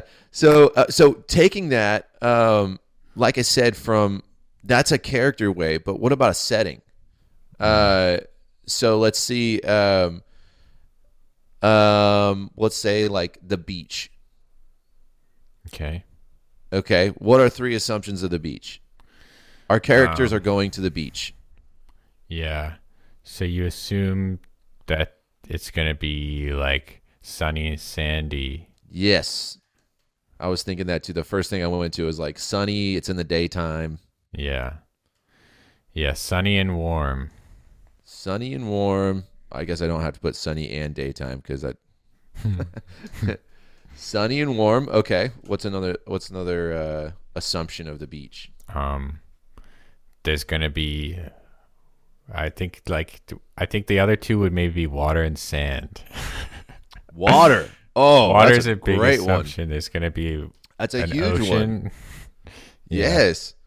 Um, and I typically, if you're going to the beach, like I think it's gonna be a good time. Hmm. Yeah, you're expecting to at least be preparing for that. Yeah, That- yeah. When, whenever you hear that they're going to the beach, you're thinking like, "Oh, this Yeah. is gonna be a good moment." Yeah. Uh, It's somewhere it's somewhere it's somewhere you go to celebrate not necessarily like, oh, difficult things need to happen at the beach. Right, exactly. I got something serious I need to talk to you about. Let's go to Yeah. the beach. Yeah, there's Bring a your problem that can only be dealt with at the beach. Bring your swimmies and flippies. I need to talk to you about some serious shit. uh, okay, so so um, now we've got uh, those are those are uh, we got sunny and warm. We got water's going to be there and a good moment. And when I talk about these these assumptions reversals, they don't they don't have to be they don't have to be congruent with each other. They don't have to exist in the same universe, um, in the same story. Like, um, but let's see. Like, okay, sunny and warm. What are some uh, three ways we could reverse that? Um, So obviously, night and cold. yeah, night and cold, like a, f- a frosted, frozen, Oh, frigid. frozen night and frozen. Uh, like like raining and windy. yeah, Um, and uh, yeah, we, we don't have to go through all of them uh, to keep it moving. But just think about this. This doesn't have to alter what happens in the scene. It just gives an opportunity to show how your characters deal with it. Like, let's say, let's say, like you're you're writing like, and they're gonna go to the beach, and you feel yourself sliding down this like okay, so they're gonna get their flip flops and they're gonna get their towels and they're gonna get their this and they're gonna, and, and like they're gonna have this conversation about how um, they think they should have a baby finally, and it's like okay, if you find yourself sliding into it and you find like your settings boring, it's like okay, what about what if it was night and it was frozen, and they were going to the beach and they they were still gonna talk about maybe it's time to have a baby, and they're having a good time, but they're like they're so cold and they're bundled up and they brought blankets and stuff like that and like they're slipping on the I've actually never been on snow on a sand but maybe it freezes somewhere but uh but maybe like it all of a sudden the setting is now providing these interesting ways that your characters can interact with it uh, and sparks the imagination where we're now i'm like thinking about like these two people i love having this great conversation in this very uncomfortable setting that is totally contradicts like the norm for that. It defamiliarizes you with the beach and makes it a whole new experience that you haven't seen anyone else in. Um so uh you know you go on like in, and do the same exercise with like water okay? The water's not there. Like what, maybe it's maybe it's pulled back. Maybe the tide's so far back and the water's not where where you thought it would be and mm-hmm. maybe it reve- it's revealing stuff or maybe it smells terrible now because of that or you know whatever. Maybe it's not a good moment that that you're that you're about to maybe you don't know what kind of moment you want to have want them to have there but you know you want them to go to the the beach what if they, what if they had the tough talk at the beach? Like that would be like you're trying to have this conversation, but then like a frisbee lands in there, and like you have to interact with people. Oh, here you go. Yeah, sorry. So anyway, I'm yeah, we're this isn't gonna work, and then it's like, you know, like it just it makes Seagull it eats your sandwich. seagull eats your sandwich when you get broken up with like could it be a worse day and then it starts raining and freezes and the water goes away I'm just kidding. but anyway that's the that's that's the Yeah. idea of of that. And you could also do it with um with plots and uh in the same way like your, your character's creating a decision uh, a big decision like um you know he's gonna like someone pulls a gun and and you're like you're like okay well he's he's this guy so he's gonna step in front of in, in front of this person or he's gonna like stand up. Someone pushes him he's gonna stand up. It's like is that just is that just reflex? Are you reflex writing or what if you took exactly what you thought he was going to do there? Or what, what, what if you took exactly what you thought this bully was going to do who walked up and had him do something different? Or at least hopped in his head and had him walk work through it. Um, so that is throw that thing down, flip it, and reverse it. Yeah, that's awesome. Yeah, just having that basis of like, because I, have this vague notion in my head a lot of the times when I'm sort of coming up with it. With it, I, I mentioned innkeeper because that's one of the most common things for me to have to come up with in like D and D on the fly. Yeah, Is like Creve was a great innkeeper, by the way. Thanks. And so like coming up with that that's just one of the ones that, that has come come to mind that's been like I've I've had times that I've had enough time to come up with them. I've had times that I've not had enough time to come up with them. But almost always there's a moment where I have this like let's look at what the expectations are and try to um try to defy those expectations. Yes, And It's- usually it- that- it's, it's like you have this sense that you're like, I'm about to write something boring. Right. And like I think I need I need to I need I need something here. I need something. Yeah, This is just a way you can kind of get the juices flowing. And it's like usually my brain will take one or two things or kind of a blanket like way that the personality would be and just like kind of just reverse that one factor um, Uh-huh. in like a broad way. But I think that this this like ha- having three specific things that you look into and then I like that each of them you also do in three different ways. Um super interesting. Like having those matrix of possibilities of how the the robot could be giving those dogs some like euthanizations versus Yeah, like a trained monkey serving like food to and it's like a it's like a display. You know, like Yeah. you know, it's kind of like a circus type Yeah. thing. Like you, oh, we can go to this place and this trained monkey will serve us. in us. this like, let's menagerie where all are welcome in this like outskirts bar where it's just like all these Yeah. together to watch the monkey serve drinks and it's like yeah those are two completely different worlds that could be satisfying the same thing if the characters just needed to find the place to stay for the night and having to interact with the the being that watches over that place Yeah. Yeah. Like like it's not to it's not to derail your story and it's not to compromise uh or or break the the connection to a character. You basically kind of do this and then just pick one that fits. Maybe you just pick one. Even just being like big burly man. Okay, she's a a, a short skinny woman who's just tired, you know, like the opposite of like a well-fed strong, dude. And it's like it's like okay, well, she's gonna definitely respond to your characters completely different than this big burly man would. You know, even if that's if you just took one of them. What if the what if it was a big burly man, but he was running a dog shelter? You know, what if what if what if this big burly man didn't serve drinks, he just served food, and he was very proud of his food. You don't need mm-hmm. drinks with my food; it's mm-hmm. juicy enough. You know, like, mm-hmm. And it's like what, like, like, like, th- like he's gonna he's gonna respond completely differently now. Um, but at, at the very least, it breaks you out of those little like uh, speed bumps.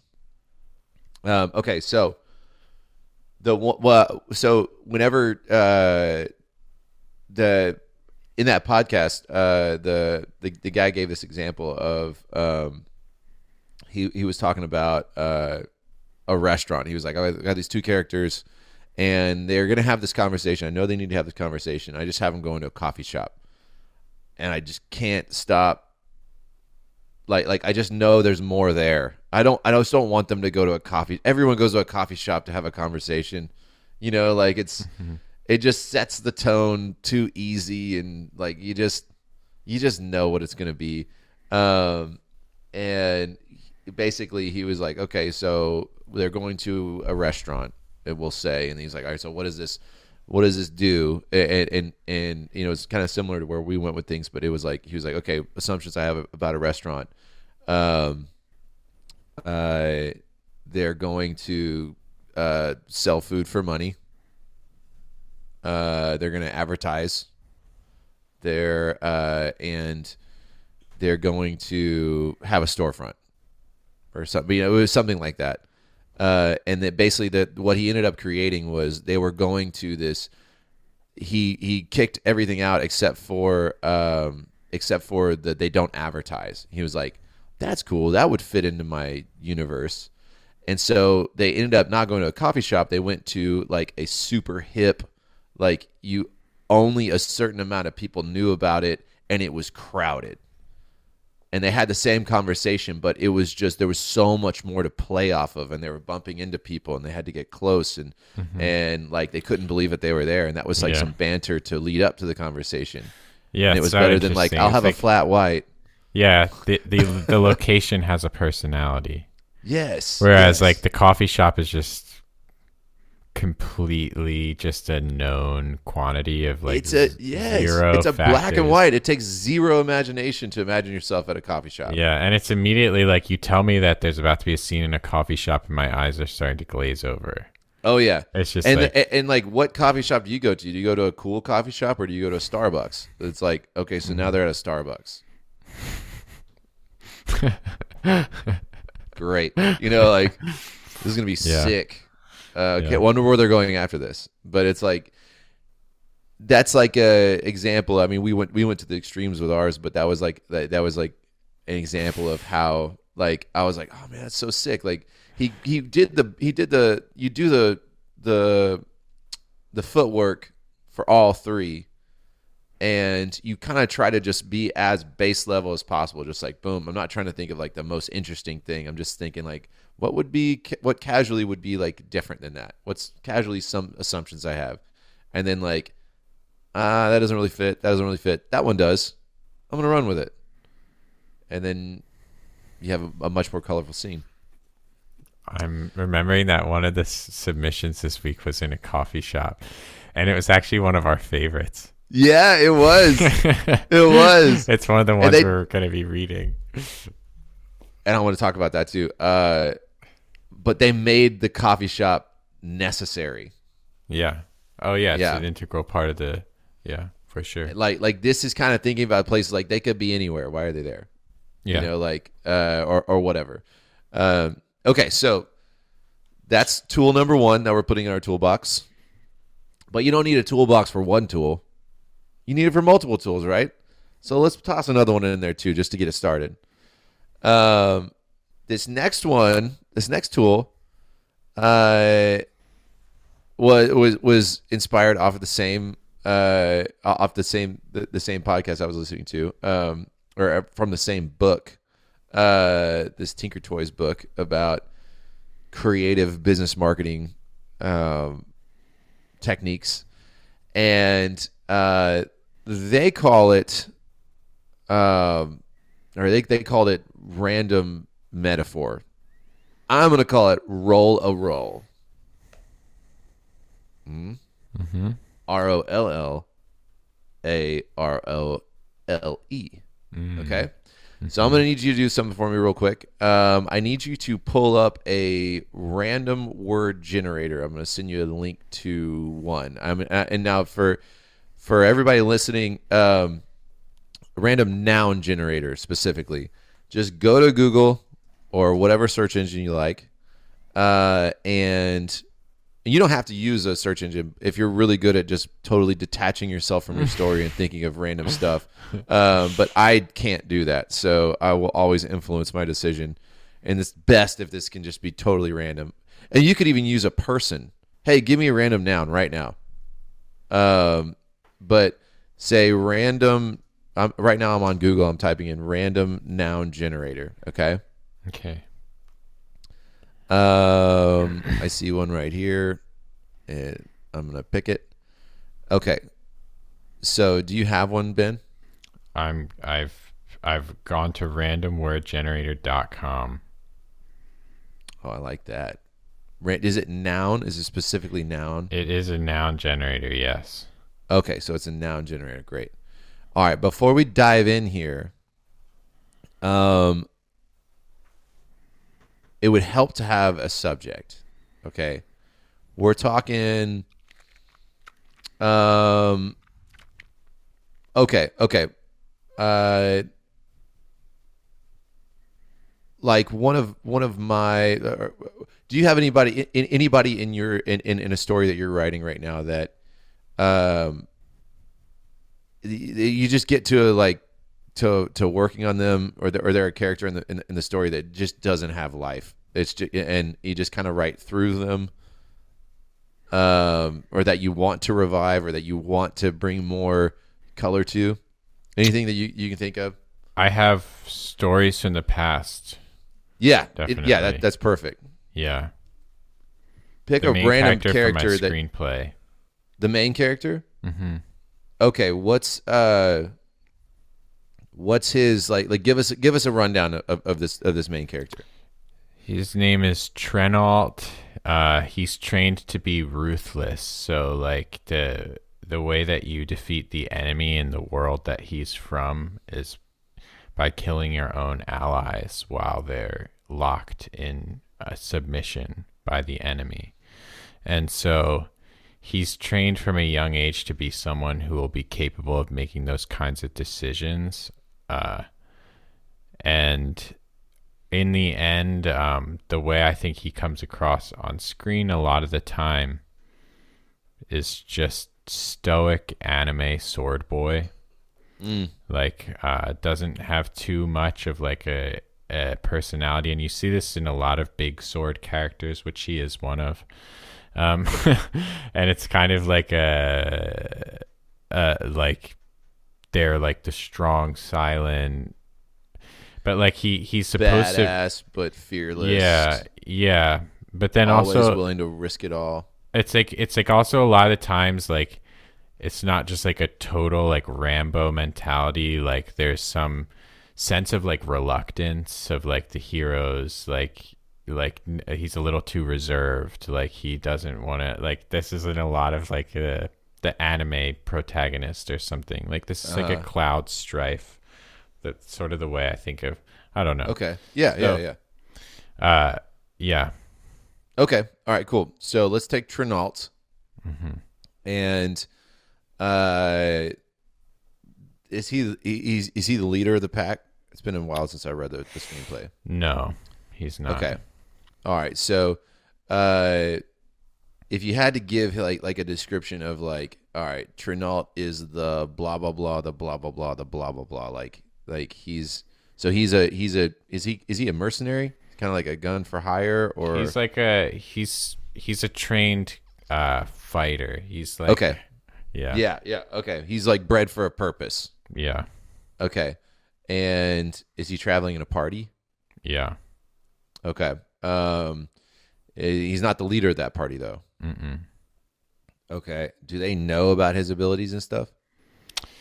Did they, They know that he's ruthless or that he's, Not he's trained for this? Not really. Like they Okay. they know that his teacher is the one who was able to defeat these monsters before, so they're hoping that he has some tricks up his sleeve, but no one knows like how directed and why his training. Oh, they know that teacher defeated, but they don't know how. They just know that he may know how. Yeah. And he knows. Okay. he doesn't okay. actually know. But like Okay. he'll make the decision when the time comes because he's been trained to make those kinds of decisions. Okay. Is sort of So- what the teacher's banking on. How does he like like what stales him out to you in uh like in in interactions and I don't know how to? Like- like, dude. I, if I you were to throw Tanault into like X scenario, like i- is it? Does it just kind of auto write and you're like and you're like, yeah, that was It yeah, he auto writes into like nothingness. He's too like he wouldn't say anything because like he's thinking about his quest and like like it's Yeah. like it's like he doesn't to me like he doesn't have too many like points of personality outside of the plot that I wrote for him. And Okay. so it's yeah. Cool. All right. Perfect. Okay. So now let's go back to our, let's pull out our roll a role tool Mhm. and go to the, the random noun generator. And I want you to just generate a random noun. Just one. Uh, three. I can put in a number here. well, I, I want you to be at like, like I want you to cut Trinault out of your head Mhm. completely. And like, I want you to just get a noun. Okay, you know, one like- down. Yeah. Hall. Hall. Okay, perfect. Okay, so a hall. Um, so th- this exercise is to def- defamiliarize yourself with your own story, so that you can bring fresh response and take on it and everything. And we're specifically focusing on a character. You can do this with the same thing, like character setting, plot, whatever. But we're gonna say, okay, how can we like like oh, okay, still not thinking about Trinault at all. Let's just just think about a hall. Totally uh separate. What are some characteristics of a hall? It's uh long and it has lots of entryways and exits. Long uh so and then like uh yeah, lots of lots of in- entries and exits. Um I I think about like uh like like echoing Hmm. like there's an echo um let's think uh Can definitely Con- be cavernous. yeah cavernous um let's think um uh is it like they're very common i mean everywhere's got halls hmm um let's see uh everyone uses a hall everyone's used the hall right I guess. Yeah. I mean, I, probably if you live indoors, you have. uh, um, let's see. I mean, that that probably goes along with very common, but I like that kind of touch to it. Um, let's see. Anything else we can think about? Halls, like you're in the hall. Um, it's a it's a you don't stay in a hall Right. you just you it, it is, is totally purpose built like it or it's uh like you use it. How- what's what's a good word for that? It, it's like a It's not a destination. yes yes. It's uh you don't stay in a hall. It's a route. it's a route. Yeah i like that. It's a route. Okay cool. Okay so now we have long could be you know long could also be deep um like these are just like things that that spark to our mind when we think about a hall totally detached long deep Um, lots of entries and exits. Let's just start with the. We'll just start with the first one. Long and deep. Okay. How could, how could Trinault be long and deep? Could how could Trinault be more like a hall? Like what would long and deep mean for Trinault? Mm. Like why? Like I, I like you, you. Um, you think about like like like he. You said that he's. I think I'm thinking about all these that we just said. We said long Yeah. and deep. We said Well, lots I, of interesting dude, exits. I'm already echoes. thinking about with long and deep. I feel like that that tells me make his like silences and his resignation, his like his more quiet side, make it more intentional. Mm. Like because he has this sort of like uh, un unknowing quietude that is like lacks confidence. Um, and I think like you could, I could show his keenness in moments Mm. that he's quiet. Like he could be like watching something and then like adjust something and actually like change something in the environment without saying something, but just showing that Mm. like he is watching and conscious. Cause like that is what quietness it goes hand in hand with the fact that you actually are focused on something else a lot of the time. Mm-hmm. So This long just- and deep. Yeah. This just like to pair with it, the echo with long and deep, like another way, another, another like modifier you could tack onto it, if it felt right, is like he could be in like he could have voices echoing in his head, like what he should do to what he wants to do, and like there is this sincere depth to his quietness because so much is going on in him that he can't like he's trying to like he can't decide like between mm-hmm. like what I want to do to what what I've been told to do to what I think that they want me to do which oh my god like that is something that we can all relate to. Like that's something that that hearing like like reading watching a character who is constantly battling like what they feel like the world thinks they should do versus what they they should do battling all the voices in their head and their own self-doubt being one of those uh maybe their own pride being one of those. How many voices do we have in our heads? You know like it, it could be echoing like these things you know or or is it a uh is it one thing that was said to him that constantly echoes in this hall and it's just like every time like he wants to do something this thing echoes back and slaps him with it and it like stops him.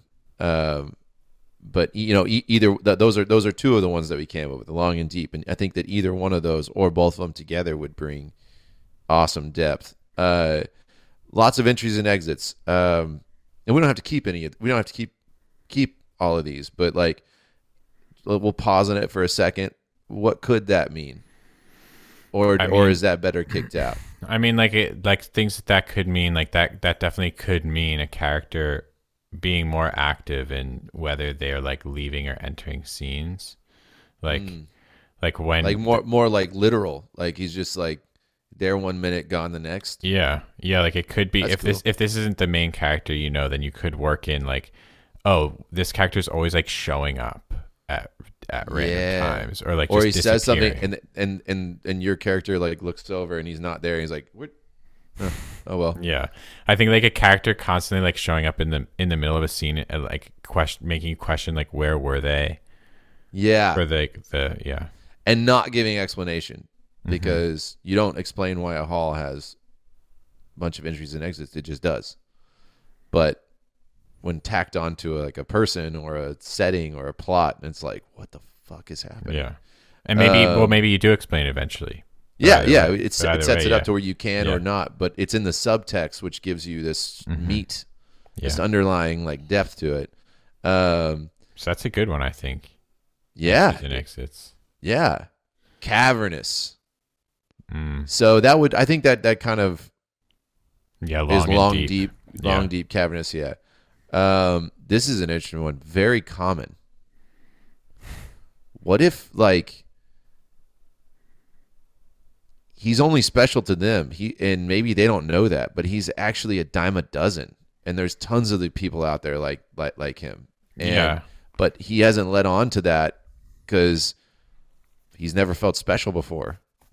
Yeah, Yeah, and I I see it uh, like with yeah with any like main character. I think there's going to be a million ways that you're like already making them unique and setting them apart in your head, and forgetting that like everyone is a person, and at the end of the day, like there's going to be a million things about him that are probably totally average, and so mm-hmm. like keeping it keeping that side of it in mind, and like because I think that's something with him. Like I did, I did want him to do these kind of like like awesome like combat feats and and all these like crazy things that that show off like a a, a less human element um and then then bringing to bringing back like more commonness and more normalness probably would be a good idea like I loved uh, a, a good example of of that, like bringing commonness to an, uh, to a seemingly absolute.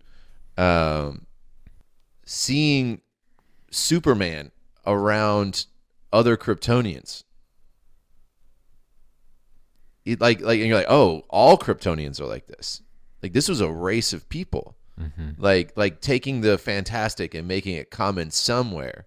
Um, like that's a that's a that's I a get- really cool yeah, exercise. Yeah, yeah, Just showing showing where something that's been totally unique and and uh, one of a kind, showing where that thing is Diamond Dozen in common, Mm-hmm. and where like because everything comes from somewhere, right? and so it's like and dude, that's that's that is that touches on something that we've talked about a few times already, and and we and we talk about uh, I've talked about a few times just together uh, separately about like how to break the ceiling, like breaking the ceiling, like create a ceiling for your audience, and then break it, and then create another ceiling, and then break it, and then create another ceiling, and then break it. Like this is a great way to do that. Like like this little hall example is a great way to do that. Bringing up the idea of making something that's like so unique and special, and then be like, and like after you know and know, you know for a fact that Superman is the most special person that's ever existed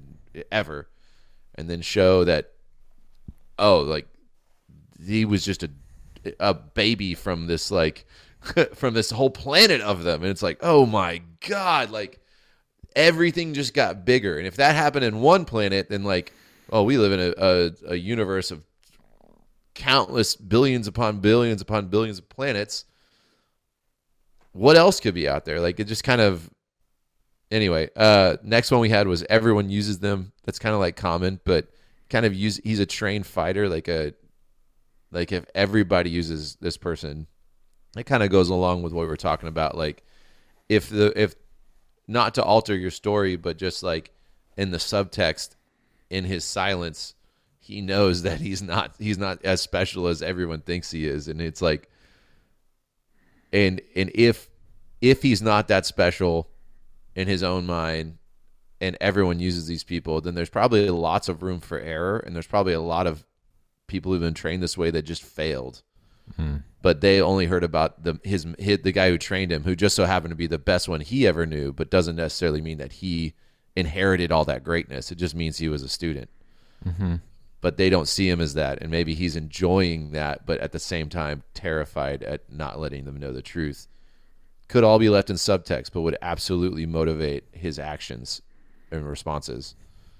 Um, and then a route could also mean like maybe that's either how they're seeing him or how he sees them or how mm-hmm. he fears they see him. yeah like that he's that not one making real connections. Yeah, that definitely could be it. It could also be any like I think the the route thing could be anything kind of about journey before destination. Oh yeah. It sort of can widely cover that concept because because I think you could think about his his philosophy for the quest. Mhm. Being What is he Yeah, if he is so just focused on the quest all the time, what does he get out of that? Mm-hmm. Like in that moment, what is he getting out of it? Like if he really doesn't fear death and everything, then he doesn't really have a destination. Or, or like like it, he it, it is all about the journey, but what does he get out of that? And or you basically assume that he does get something out of that. He gets something great out of it. He gets a whole life's purpose out of it. So, what would the silence mean? Is he savoring the moment? Well, that would change your disposition. That would change how you looked, act, all that. Um, is he just trying to get to the next moment? I don't know. Yeah. But anyway, that is roll a role, uh, and we can do it. That was that would just turn out to be a great one. Uh, uh, but like basically, try it like like like just sit with it for a little while and, and and come up with stuff and then break down each one of those just just as an exercise. And and then like if you if you're kind of looking at it and you're like oh, all those are cool but oh man that was that was actually got some good good ideas flowing. I'm gonna do it again. New random word. Okay i'm gonna throw all those aside and just look at this. And like you could do this all day and you're gonna come up with something badass and different from your character. Uh, the uh, the example that I heard when it was explained to me was um, it was uh, it was like this this cyclist this leader of a cyclist uh, a cycling group. And he was writing him and he just he was like yeah I just I'm just seeing this leader and he's just kind of like he's the best he's the leader and he's uh, like he's kind of a dick um, he's the this is like, like a famous cycling group. Like he's probably uh, like got it all going on. Like he doesn't want for anything. Like he's at the top of the pack, and he's kind of closed off. And he did the the random word generator, and he got canoe. And he was like, "Okay, what do I know about canoe? Like, it's made out of wood. Uh, the uh, my only experience with one is that they're very unstable. Uh, you like it's been around for a long time. Like that mode of transport has been around longer than most other ones. Uh, the and then he's like, okay, so how is in these regards? How is my leader of my cyclist group? Oh, out of all boats, like it's probably one of the cheaper ones you can buy and he was like, so "How how can my leader of my cyclist group be more like a canoe without breaking the story, but inspiring me to write his reactions and interaction, his subtext?"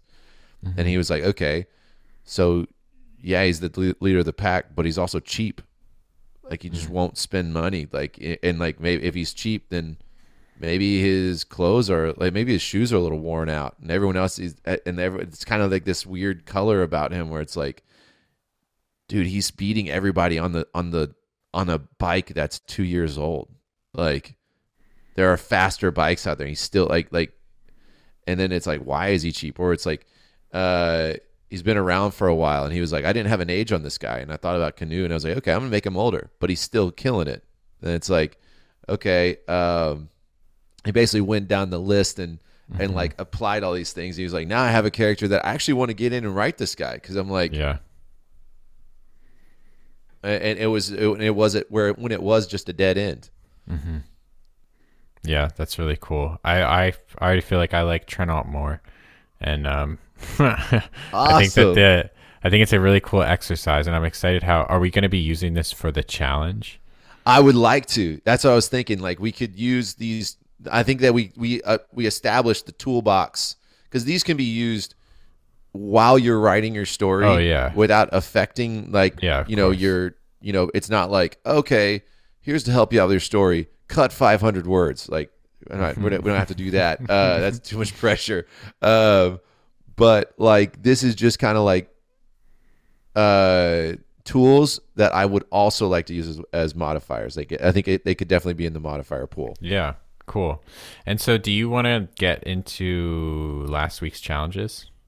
Yes, absolutely. I think I think we should definitely do that. Cool.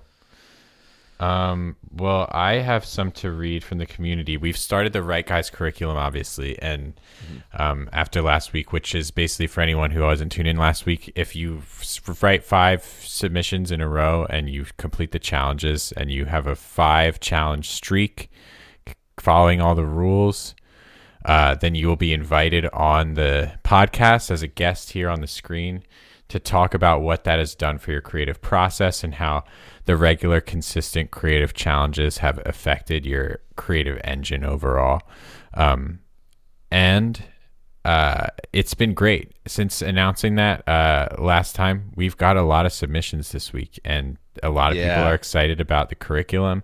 And there's too many for us to read all the ones that we like. So we're genuinely sorry. We're going to be cutting it off at like probably reading through like five or six things total today, including me and Micah's. Um, and yeah, I mean, we're already pretty uh, strapped on time. So let's just get right into this. The first one I'm going to read is uh, a submission under the, that came in under the name Low B. Low B. Low And- B. The title is Reverie of Flights. Love it. No shadows fall in the sweet morning air. I run my hand along the faded paint and aluminum skin, feeling every ripple, every divot under my fingertips. Pure excitement courses through me, making my way around in a meticulous practice pace covering every inch. The azure sky is now streaked with shades of pastel pink and softly glowing orange. I unlatch the door, the portal to a perfect cocoon of necessary things austere, simple, practical, magical. As the familiar scents swirl around me, my breath slows despite rising excitement. Deep inhale. Hold it. The sharp, rich smell of fuel and asphalt meets decades old cloth seats, plastic and painted metal, all lovingly baked in the Texas sun since before I was born. It takes me all the way back to childhood, enthralled with my grandfather as he shared the wonder of flight with me. I pause in the singularity of this experience, the simplicity of this pleasure, the promise of something unreal. My story, my own. My story, my own story now. Exhale inside the cocoon. I complete a small list of tasks, of tasks, each one bringing me closer to this modern version of Daedalus's dream. Finally, everything is set. A brief turn of the key, a sudden shudder, and the morning silence becomes a distant memory. The little craft makes its first declaration against gravity. I implore the voice of someone I do not know to grant me passage to the heavens. He sits in his tower, presiding over all his eye can see. Today he is benevolent, and I have my wish. 412. I hear myself through the headphones as I give my response. I begin the short, bumpy trip on awkward wheels to the end of the runway. Once there, a few more tests to assure I will return to Earth safely. A final request to the benevolent voice. The voice relents. I acknowledge, breaks off. Push the throttle until it stops and turns into the wind. The muffled sound in my headphones belies the absolute cacophony as the little craft in full voice transforms the cocoon into its true form as we reach together for the clouds. Alone, I now have audience with the sun as she breaks the horizon, spilling her virgin rays onto the landscape below. We talk for a while, she and I, and speak of our travels until she climbs above me, adamant to continue her own journey. I know my feet must soon return to earth, but my soul lives ever in the blue sky.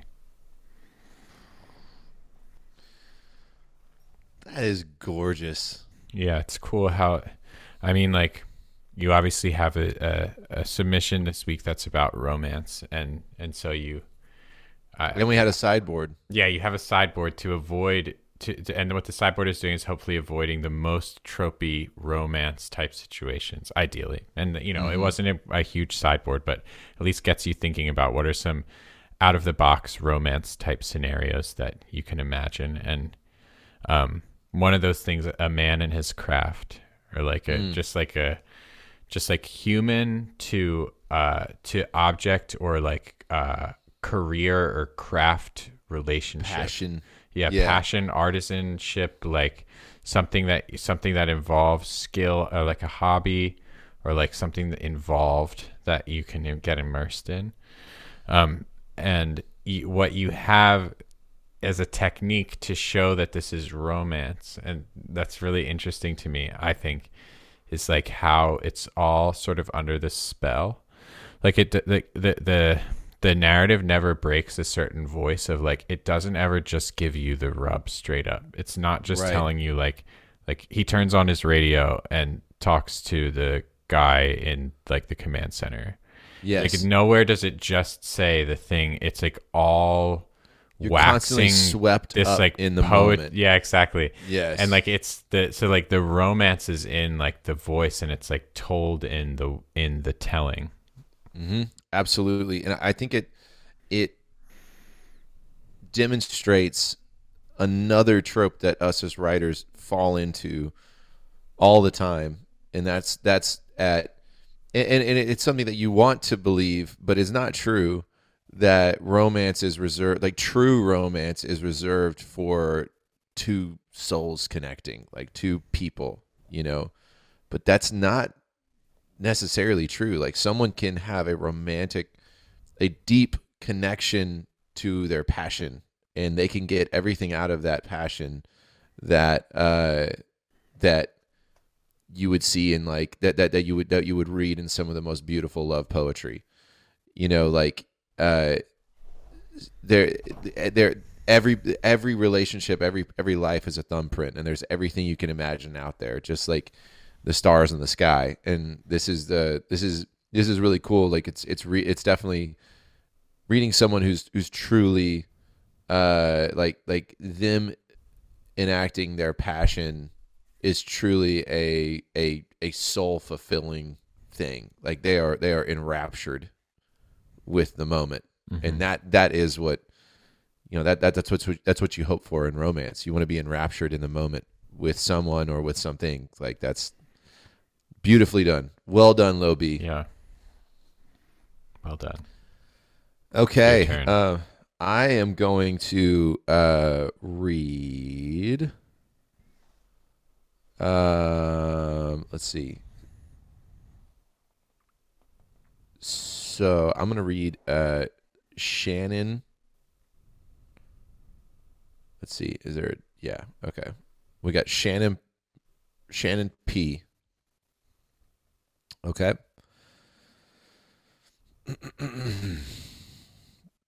she didn't like coffee shops. Her her internet was down, and the cafe across town had a neon sign in the window that read "Free Wi-Fi." One London, one London fog, please. She ordered, her eyes on the menu rather than the man behind the counter. When there was work to be done, she hardly noticed anyone. He had noticed her, however. She carried a laptop bag so heavy it made her shoulders uneven. Her hair was slicked back in a ponytail to tight, uh, so tight it tugged at her scalp. He enthusiastically reached for he enthusiastically reached for a paper cup. Can I get your name? Do you need a name? I suppose I don't. Uh, if you feel like that would violate your confidentiality, he said, chuckling.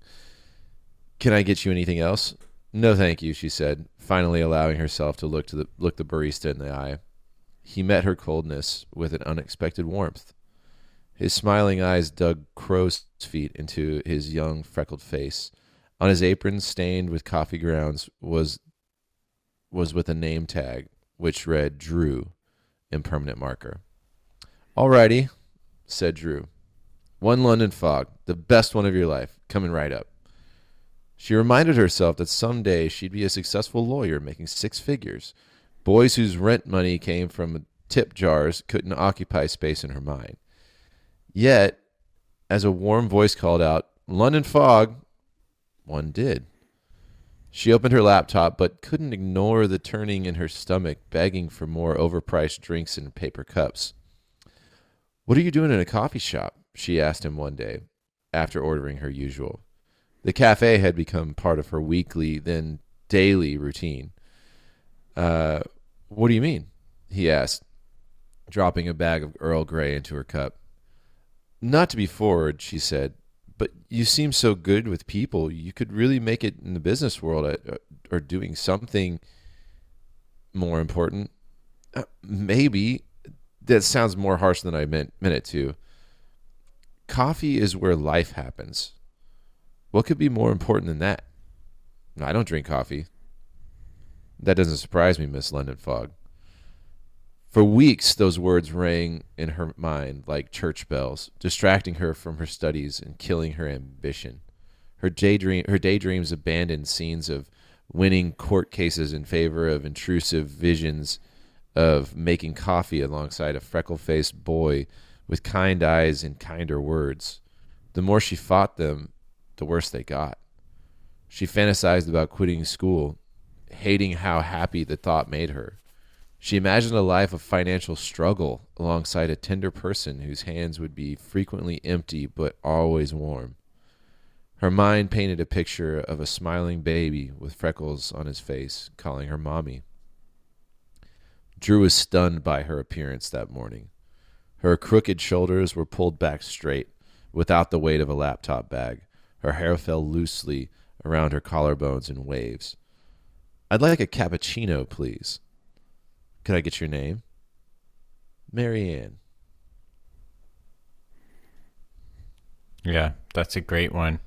I was really hoping that we would get that we would get some that's just like we get to see like classic romance scenarios play out like of like the those opening scenes like th- those are oftentimes my favorite is like the meeting scenes and things so it's really nice to get have gotten Man, This- thank you very much for this submission it's really excellent Absolutely, Shannon. I thoroughly enjoyed this. This was uh I got choked up uh reading this. And the I, the first time and I actually started getting choked up the, this second time too. But just it it really captured the the turning point. It's it's always the turning point that gets me when it's like when I guess that ceiling breaks of a of a person when a person starts to change, especially like when love changes a person. Yeah. Um, and when uh, the, what where I really like just noticed being like, oh my god, uh, is that I felt like Shannon really captured this her daydreams abandoned scenes of winning court cases in favor of intrusive visions of making coffee uh, uh, uh, of winning court cases in favor of intrusive visions of just making coffee along a freckle faced boy with kind eyes and kinder words.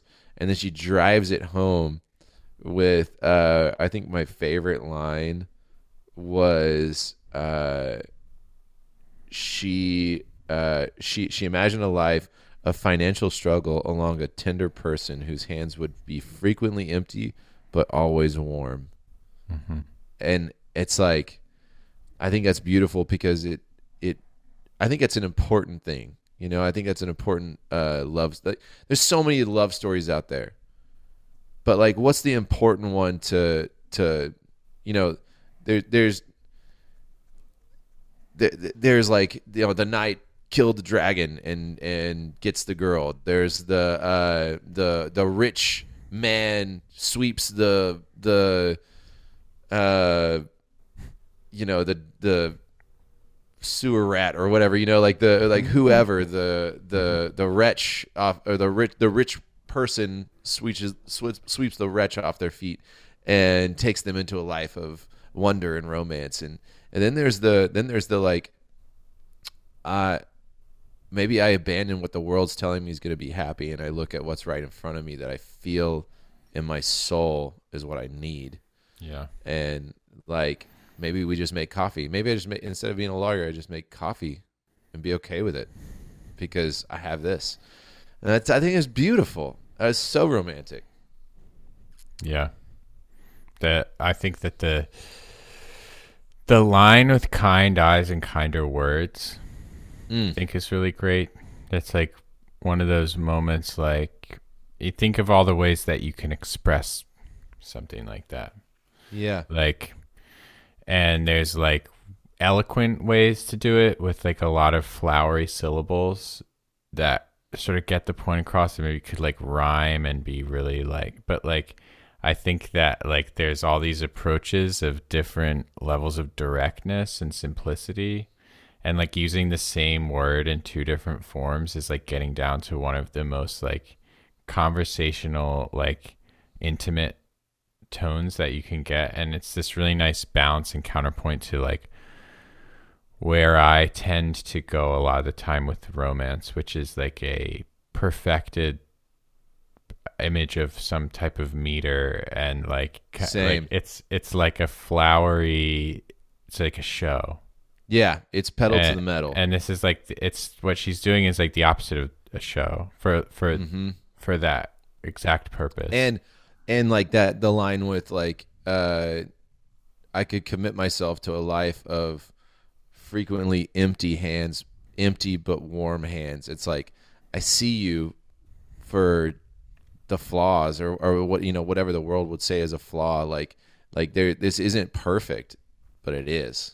mm-hmm. And that is like that's a message that everyone needs awesome shannon thank you so much Yeah, thank you so much. And I'm gonna. Okay, go I want to share the sideboard real quick. So, uh, Yes. the sideboard. So again, this challenge was just write something romantic. Did we have a word cap? I don't think we had a word cap. did It was we? 500. Okay, maybe I passed that up. uh, uh, but uh, so the so the I, I'll, I'll buckle down. I promise. Uh, this is two two weeks in a row. Uh, so the it was um, write something romantic, anything, and it had a sideboard. You could not use love, kiss, romance, hug, beautiful, pretty, heart, flowers, miss, or touch. Yes. Okay, yeah. Okay. So this far, next one. check out. This next one is called "May I Have This Dance." This is from Jameson. May I have this dance? The man's wrinkled hand, palm up, was extended toward his bride of 62 years. He didn't need to ask. In their many years together, her answer had always been the same, but it wouldn't be right if he didn't pursue her even now. It wasn't just a pattern, it was a courtesy. If he learned anything in their time together, he learned that intimacy does not grow in familiarity but in commitment.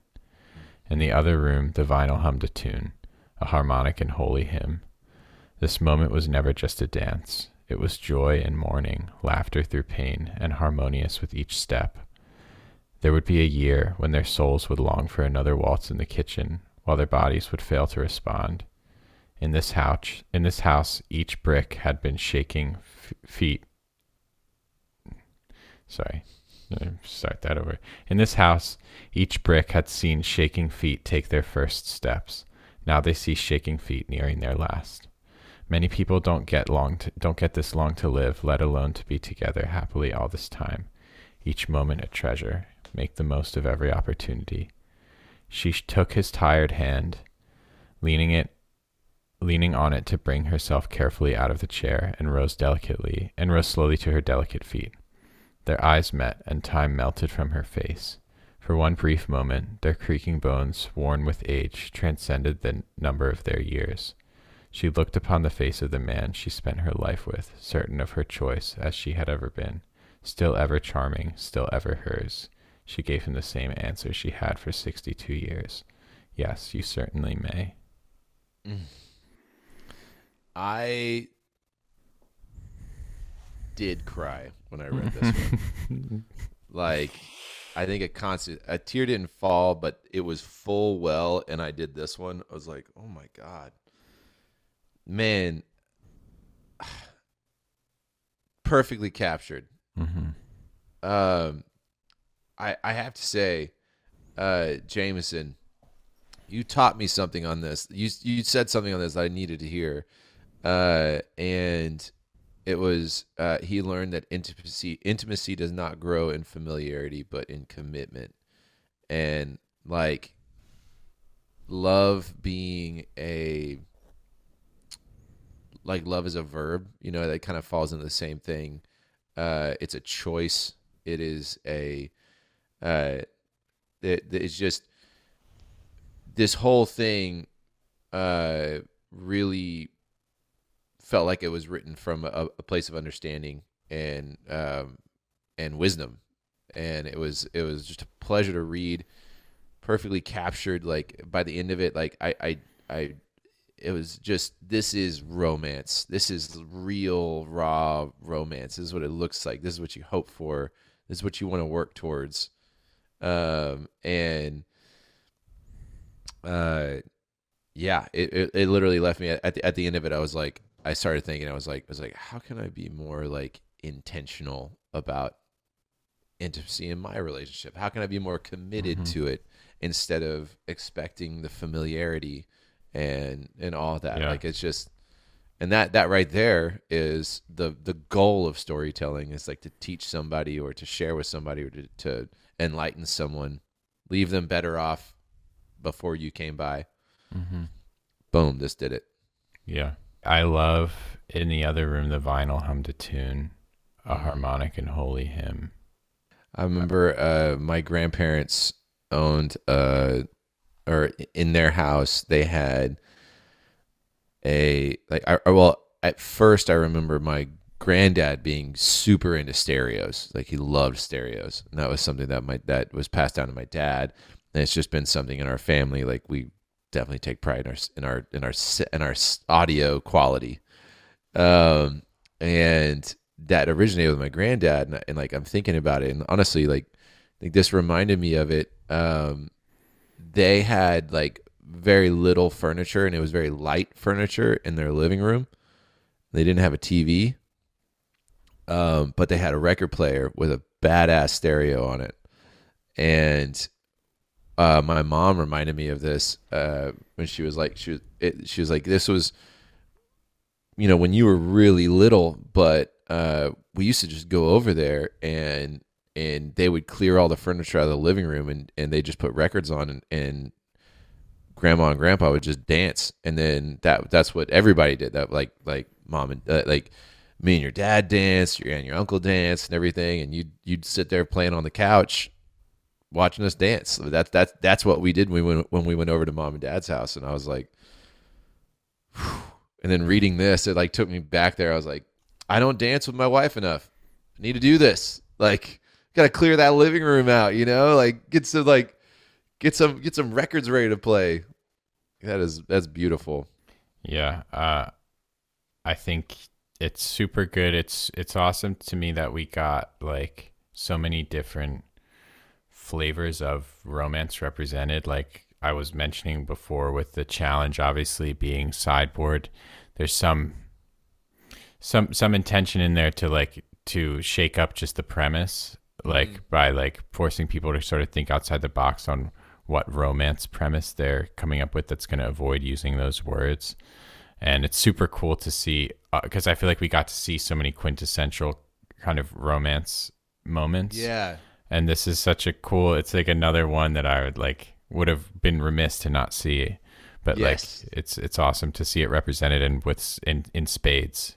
I'm super impressed. absolutely across the board and uh let's see i want to uh do th- this next one um from okay so this will be the the the last of the submissions that we that that we're sharing before we get on to ours um but this one definitely takes the that whole nother side of it like like just reinforces what you just said. Um this one is from uh from Write Guys legend the one and only anna hamilton. Probably going to be our first uh Write Guys uh guest. Cur- i think she's already earned it graduate. now. yeah it's, it's five story submissions i Yeah. think she's done it Well, it's you have to you have to streak five, which apparently Oh. she she did do that. Uh, but like it was before we announced the challenge. It was before we I'm- announced I'm the curriculum. i'm So we'll willing have to, honor it Well- i'm willing to honor it We'll take it into discussion. okay okay okay just a content warning on this next story there is does involve some elements of uh, sexual assault and explicit content and uh, sexual content so if any of those things for any blanket reason aren't for you then you can skip ahead micah uh, reading through this next story Now, this uh, I, I will say this is uh, this is what we mentioned before. Um, the one that she, that she had uh, originally said not to share, um, and Ben and I both read it, and we were like, "This is this is this is an important piece. Like like, do you want us to not share it because you know you're not comfortable with it? If that's the case, we won't do it. But we would like to share it, and if you're okay with that, then." Uh, then we'd like the permission. And she gave us the permission to. So thank you. yeah she said she would want it shared under her regular pen name so thank you anna Yes. Um you uh ready? Matt asked me. Yeah, I lie. I'm lying in, in my bed, looking up my boyfriend of two years. Matt is rail thin, angular, with slight shoulders and nearly iridescent blue eyes. He's one of the few people I know from before the incident, one of the few I trust. He lies down on top of me. He's hard, ready to go. I can feel it. My chest burns with anxiety. Hot tears well up, and I blink them back, hoping Matt won't see my weakness. I try not to remember the incident. I was 14. I'd made the mistake of taking the short path back from school, close to dark, through the alleyway. There, where three boys. I tried to fight back, I swear. It was useless. When they did it, I felt my soul leave my body. I floated above that dirty alleyway and left behind the husk of my body for them to use and abuse, so I didn't have to feel the pain, the humiliation. That's all I know of sex. It's been five years now, and I should be over it. Hell, I asked Matt for this. I wanted tonight to change things, to heal me, but I feel myself shutting down already. My body is braced against invasion. He's inside me now. He's trying to be gentle. Good God, he's trying, but he's failing. I pull his face down to mine and catch his lips with mine, hoping this will keep my soul from leaving my body again, like it does when I'm stressed or during my few attempts at, at intimacy after the incident. Why do I have to be like this? I pull my head back and breathe my soul out. I float up into the air above our bed.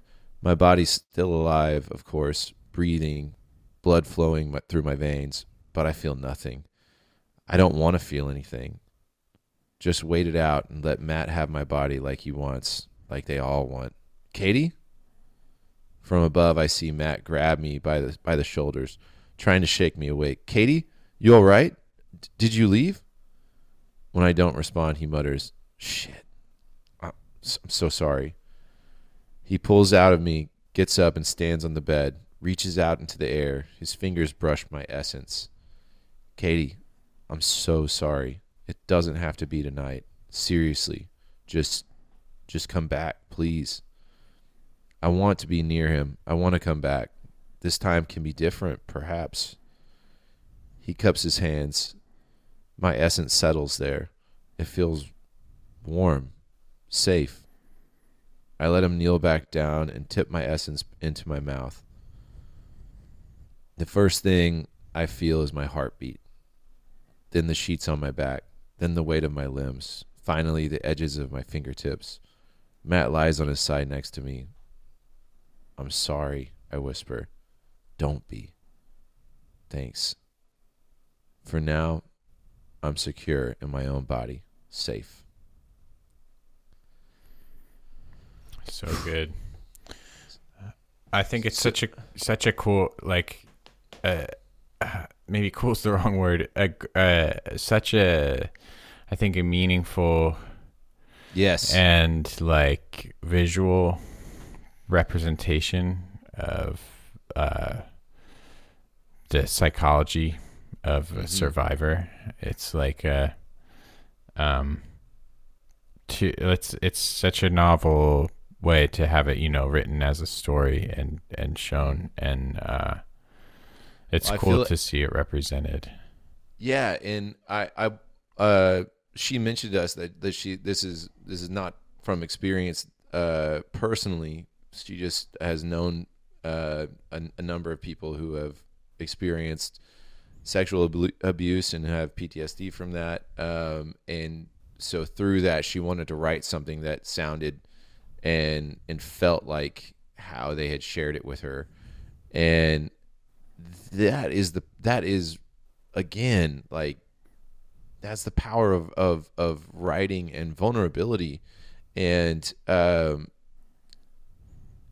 telling the important story. Like like the when you talk about writing a story of uh, write something romantic. This 100% displays romance in my opinion of what do you what like like like what is true romance? True ro- true romance is being seen and being met where you're at no matter the cost.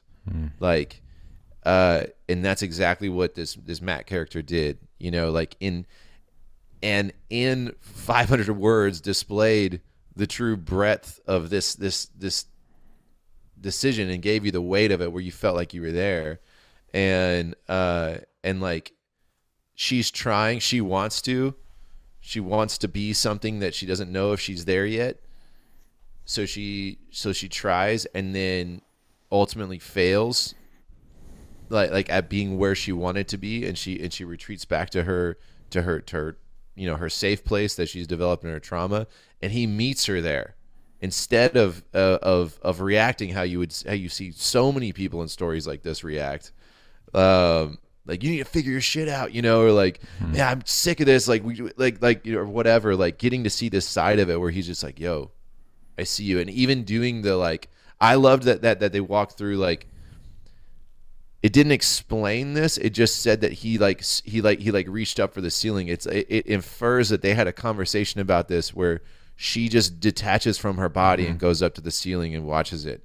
So that in my mind i i, I made the connection of like this is this like like he's he is enacting he's acting something out to show her like i know you're up here. I know this is where mm-hmm. you're seeing it from. So i want you to see me scoop you and then i'm going to bring you back down to you. I'm going to i'm to i'm going to live in your safe construct that you've made. I'm, I'm going to put myself there Yeah. to meet you where you're at and bring you back to the safe space that I always wanted this to be. This was supposed to be amazing for us, and I don't want it if it's not for you. And that is so romantic. Yeah, the it's super well done. The the relationship feels like lived in. It feels like it has depth to it. Um the the story is it's really powerful and the way that it's written is uh excellent. The the use of like certain things like that you maybe obviously can't, don't know just from hearing um Micah read it, but like the use of things like proper nouns for uh, incident. The word incident is capitalized, capital I. And so you have this like this moment this person is thinking of as this before and after crux in their life. And that becomes a capital I incident. And they refer to it as like like that's a personal way mm-hmm. that they refer to it as the incident. That's like a mm-hmm. little a little peek inside the head, a little bit Yeah. closer immersion. yeah. It's really good. Yeah. Man, just across the board the the the Write Guys community like this is so cool. Like eh, thank you so much for all the submissions this week. And there were there were there were many more that we didn't get to read uh, just for time constraints, but um Yeah. the uh we're just we read every single one of them and um I just just just brimming with with with pride and excitement and uh to where this thing is going and uh, had had multiple messages of like uh I think it was uh I think it was Jay I think it was Jameson said that um they hadn't written in forever and they had they had been listening for a little bit and had wanted to get in on a writing challenge hadn't gotten in yet and this was the the crack in the ice. Finally did one and by the end of it felt uh invigorated and right off the bat that was one of my favorite ones that Yeah. that like literally brought a tear to my eye and makes me like think about how I can better my relationship with my wife. So thank you everybody. Uh, and thank you for the vulnerability. Thank you for diving deep. Thank you for sharing your experience. Like like you we all have stories we need to be sharing with each other. Yeah. I could show you mine now. yes absolutely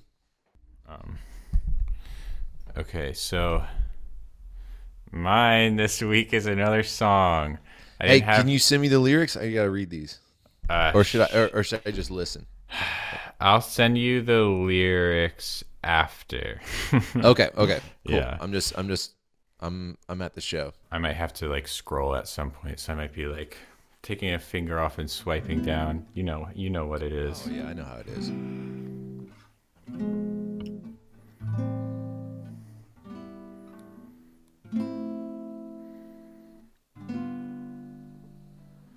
When I sit to think of anything that I could sing for any reason, the reasons don't come easily to me.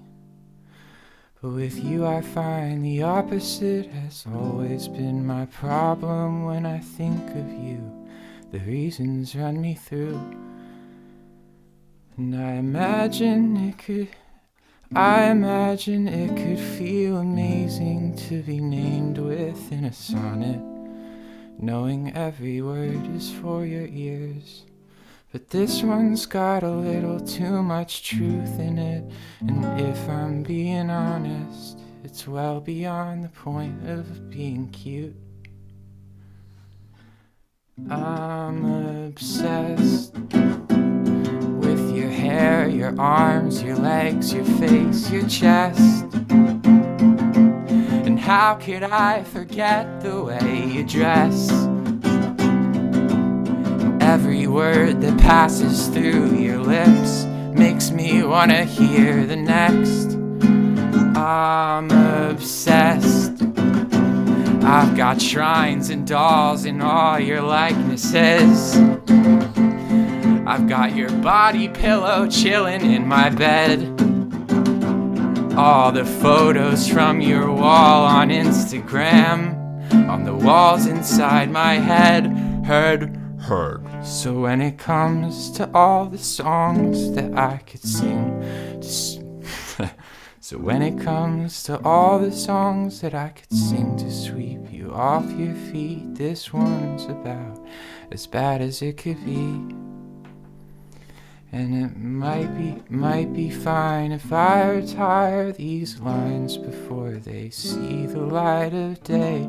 If there's a chance that you would hear them on the breeze.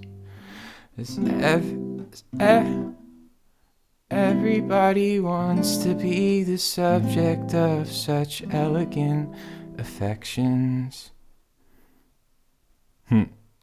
As everybody wants to be the subject of such elegant affections over metaphors and major seventh chords. But that would be a fleeting comfort, fleeing from the sudden realization it's a little more than you had bargained for. I'm obsessed with the way you hide your smile when you jest. Every move you make, I rate a 10 The smoothness of your body and your tan makes me wanna wear your skin. Is that a little much? Exactly. That's what I'm trying to tell you. I'm obsessed your hair, your arms, your legs, your face, your chest. And how could I forget the way you dress?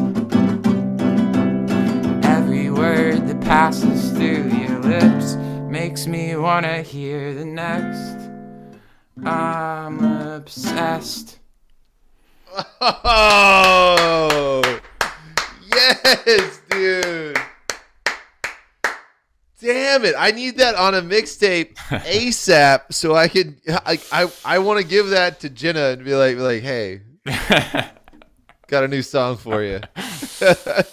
I'm excited Oh, about dude, it, dude. I wrote so it today. Fun, too. You wrote that today? Yeah, this morning. Whole thing. Yeah, What? yeah. Too talented. That's come on. That dude. I the we were kind of talking about this uh, the other day. The the whole like when you're do, when you're talking about something serious and then you throw in like a cuss word or something like that, but it's like it's like casual. It's like it's, you're not you're not emphasizing it. You're just like and it just kind of like makes you feel more real with the person. You're like, okay, like they're just like, man, you drive me, drive me fucking crazy when you do the, you know, it's like, it, you know, it's not like you drive me fucking crazy. You know, it's not not like that, but there's just a way of delivery, and humor can be delivered in the same very careful, very like specific and intelligent package where it doesn't break you from the meaningfulness, but it just makes you giggle and then makes you like feel better and fall more in love with the song. And like like your little like like you ha- you you you played that perfectly. I felt like Thank you. Thank you. Oh, yeah, I like the body pillow chilling in my bed. Yeah, dude. I like I like to wear your skin. Do you get what I'm talking about? Yeah, I'm obsessed. like I said, I'm freaking crazy. yeah, it's another like this was when I started thinking of, you know, how do you tell a romance story without using the word love? What's a what's a what's a way of having a romance without necessarily having these sort of essential core words and features? And so you you know, you get these little fringe examples of Yeah. moments of romance and obsession was one of the ones that came to mind. And that was I I guess love it. I, I I had written it was a song idea that I had back in December, and all I had was just I'm obsessed. That was all I knew of the song, and so I've been trying to write it just based on that since then, pretty much. And now that I can write whenever I want because of Write Guys, I can just turn it into a song. Yeah, dude. So, uh, will that? Do you think that will make it to your album? It'll be on something like it's super TikTokable. I think like that song could like oh yeah. it could be trends around things with like Oh, yeah. or it's like a cute little you know and so i think that that'll be one that gets out and lives on tiktok for a little while and then eventually probably would be released on spotify i imagine Okay, cool. Because I already, I already want that to play. like, I hope it gets Good. released on something, uh, even if it was just to the Write Guys community for a while. Uh, but uh, I- there's already like I already want to like I want to send that and be like, hey, hey, babe, uh, you know, when you're winding down, I just got a song for you to listen to. and then just get the wait for the text response. and then I'll I'll send this back. and then the devil face. Love it, man. Okay. Um God, that was great. I really enjoyed that. Um okay, so yeah i wish i didn't i wish i had written it before today so that i could actually play through it without fucking up no, that's great. Th- this was this was your first performance of that song, which will will go viral and live and, and blow up, and and all the Write Guys will know we saw it first. We got to see the the real raw ones, like you know, like I, there, there's like these these uh recordings of like like Beatles and like Johnny Cash and stuff like that, which I'm absolutely relating you to. Um, and uh, where where there are these rare recordings where they like fuck up, and those are the ones you want to hear. And you're like Yeah. you're like you're like oh man like because what does it do? It makes them not black and white anymore. They're they're humans just like us. They do fuck up. Like we get to see it's like skate videos.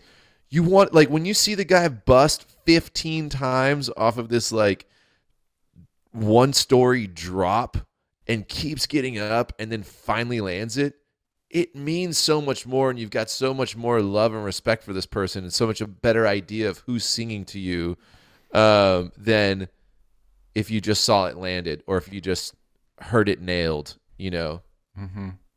When when we see you play that on Tiny Desk perfectly, we'll be able to say that we got to see you fuck up.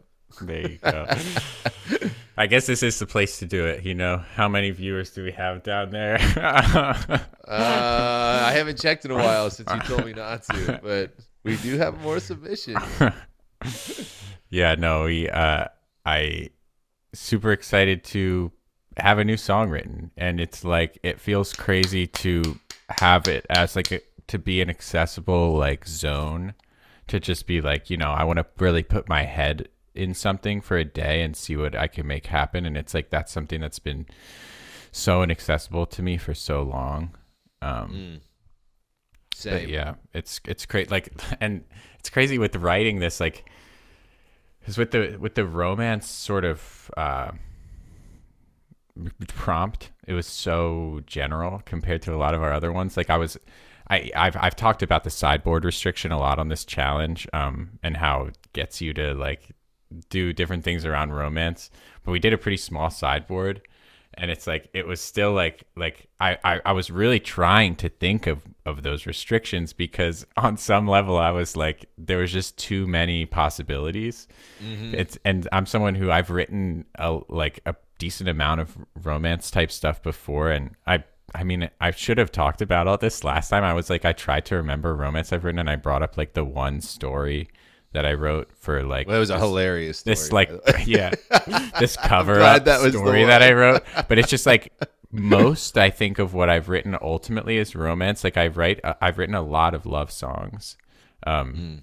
and and so uh that is uh, something that I've I've engaged in a lot throughout my life and and so again trying to think of this challenge as like putting myself into restrictions and doing things differently um once i once i had that idea of like i remembered the the obsession song that i was writing and i was like that would fit perfectly with what i would like to do for this challenge. Yeah, but it's like this it's one of those gargantuan it's like for it's would be like for you picking up an O'Sleeper song. It's just something that has existed for a while that i haven't touched that i'm like res- i'm very respectful of because i've tried to do it a Yes. lot and it's been Yes. too hard and like it was just like that like i just had this expression of like oh there's this thing that would be perfect for Write Guys that i could pull in that i've barely worked on that i know is like a good strong foundation but it's i know this is a task that's real and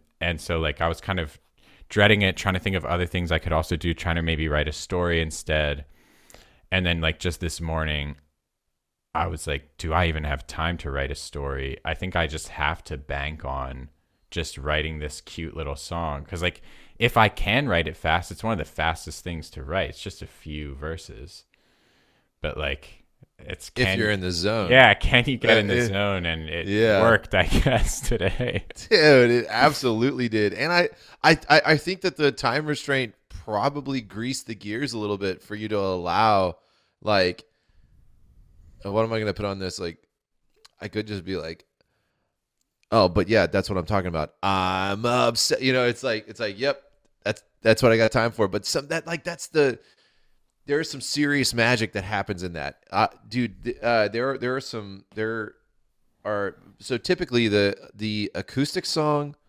and electronic is what we call it in O'Sleeper world. Um, uh, whenever we go to record, there's always like at least uh 10 there's like 8 to 10 heavy songs. Like the tracks is what we call them like the one the serious ones. Mm-hmm. and then we always have an acoustic song or and then we always have an electronic song which is like basically like okay it's it both are going to be mainly singing and neither one are written yet Right. So like, But two, we're gonna two figure 'em ships is electronic, and the summit is acoustic. exactly Reveries of flight is electronic electronic, and the acoustic one is conscious speaks right. Okay.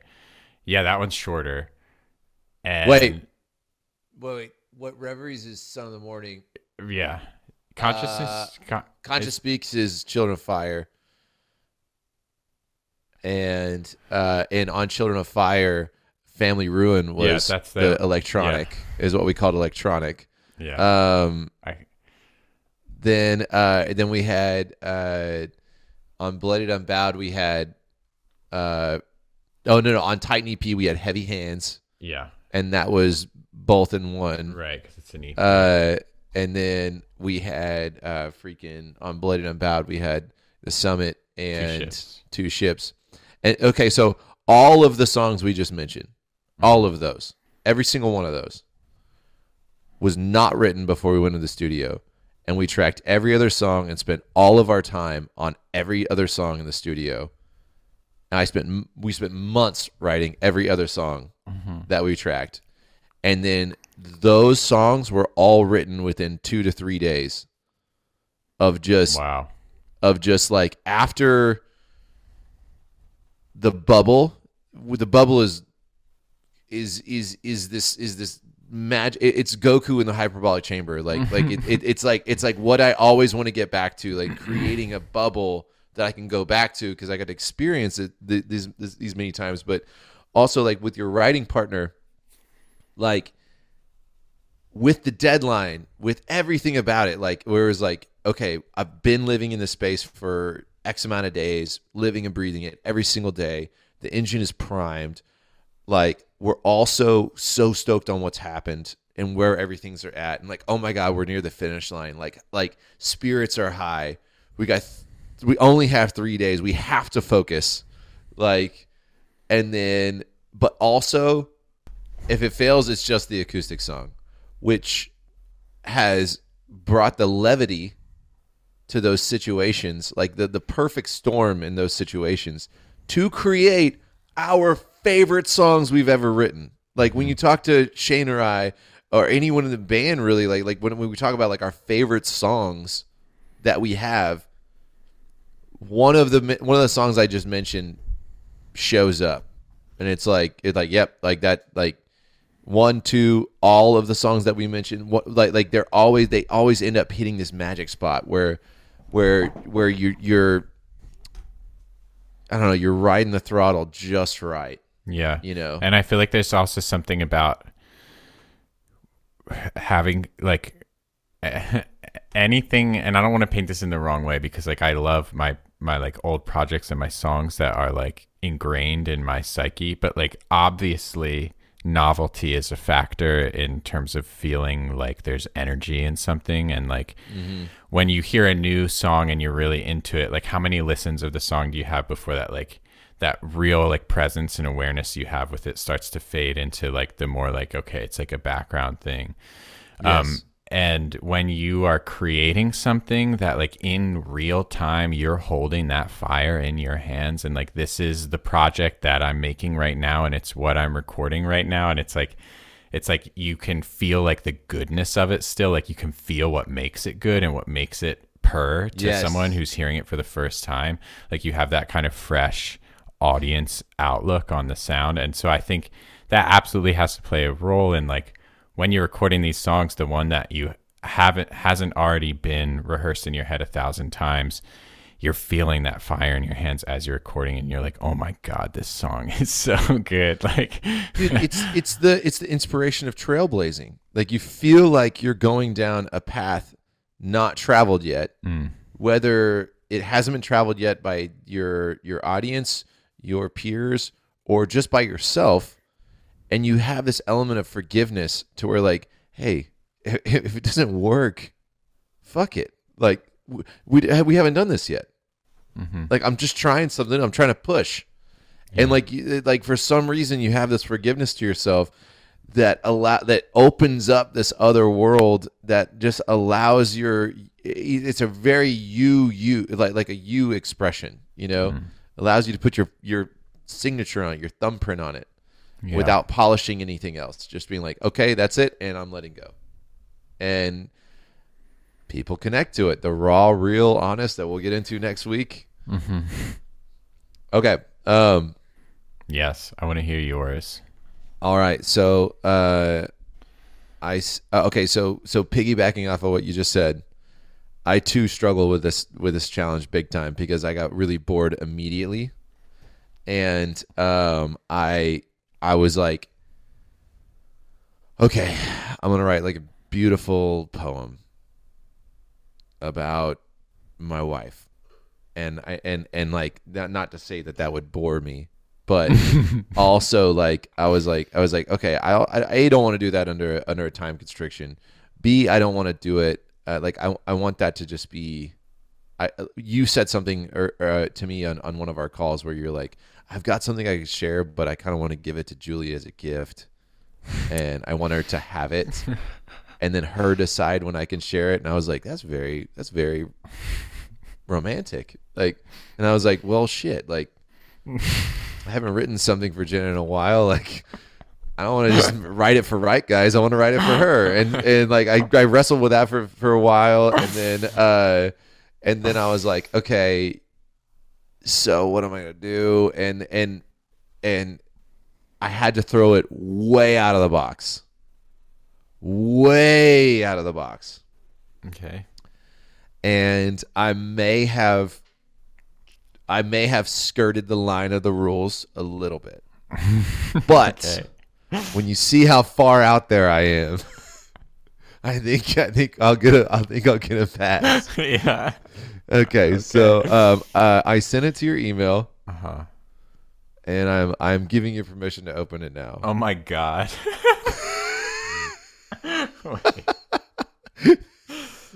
I'm seeing a stat sheet.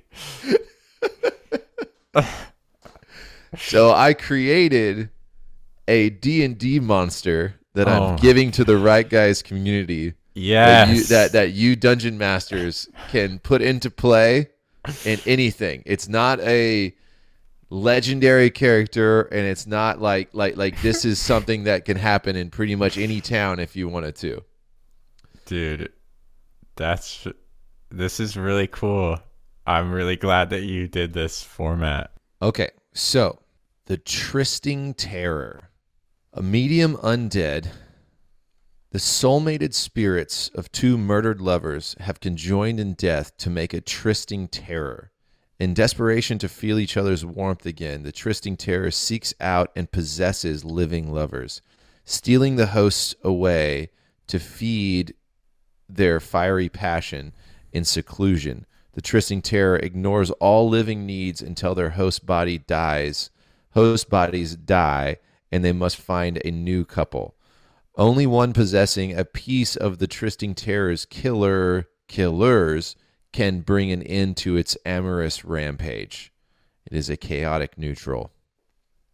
This trysting terror has an armor class of 12, hit points 45, a 10 d8, a speed of flying. It hovers, uh, and it, it's got a speed of 40 feet.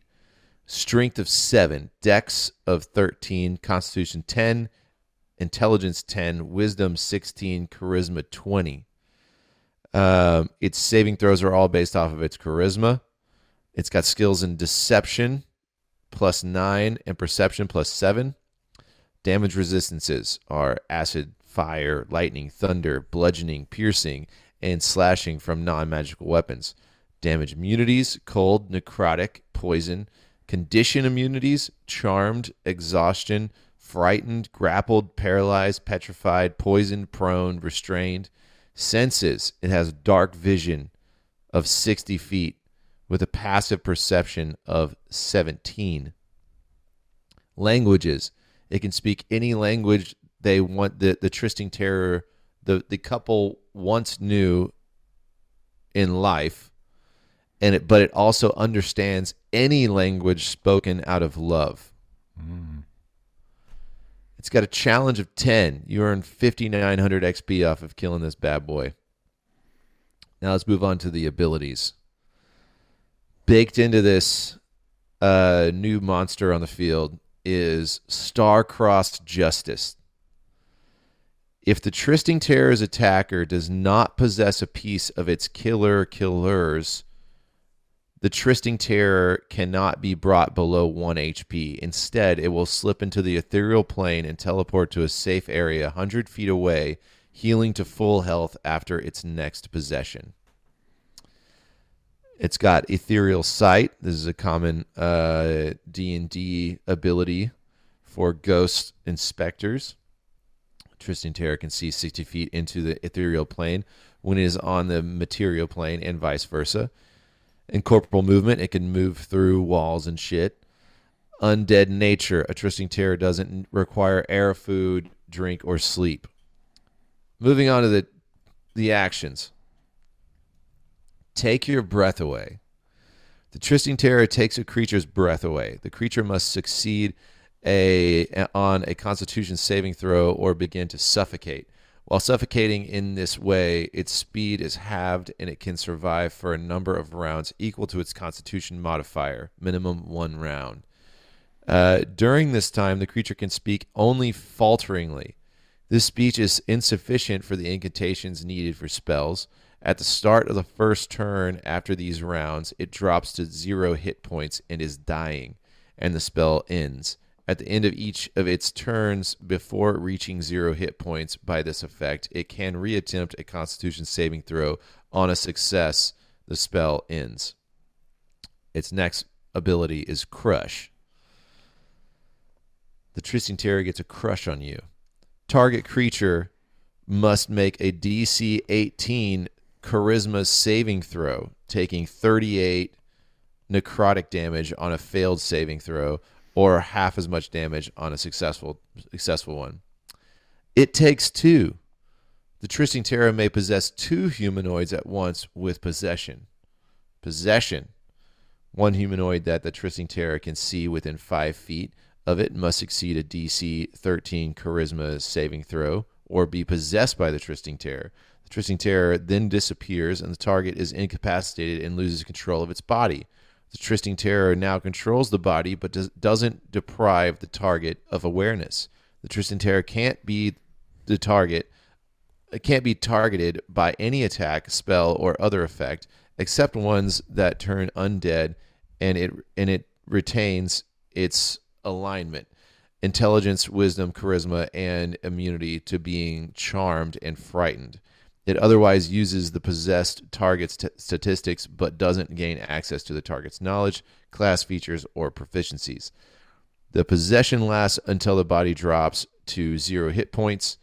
The Tristing Terror ends it uh, as a bonus action, or the Tristing Terror is turned or by or forced out by an effect like the Dispel Evil and Good spell. Uh, when the possession ends, the Tristing Terror reappears in an unoccupied space within five feet of the body. The target is immune to this Tristing Terror's possession for 24 hours after succeeding on the saving throw or after the possession ends. And its last one is a common uh, D&D uh, action of etherealness shared by ghosts and specters. The Tristing Terror enters the ethereal plane from the material plane, or vice versa. It is visible on the material plane while it is in the board, it was in the border ethereal, and vice versa. Yet it can't affect or be affected by anything on the other plane. This is cool.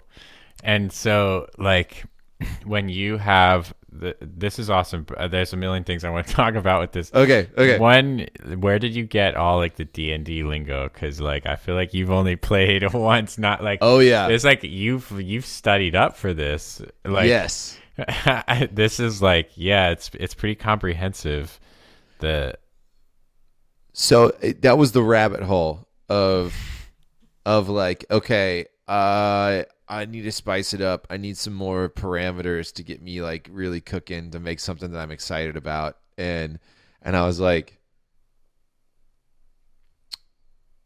what if I made like a character? And I've been playing a lot of this Castle Ravenloft and uh and I was just like and and divinity and everything and then and then like I just love character like sheets you know like, it goes back to like baseball cards like watching someone's stats and everything um and I was like I was like man it just like like the name just just came through and I was like I, I was like okay what would be a real challenge like okay uh what if you made a monster that was romantic and then I was like, where could you do that? Ooh, D and D, you could do that. What would you call it?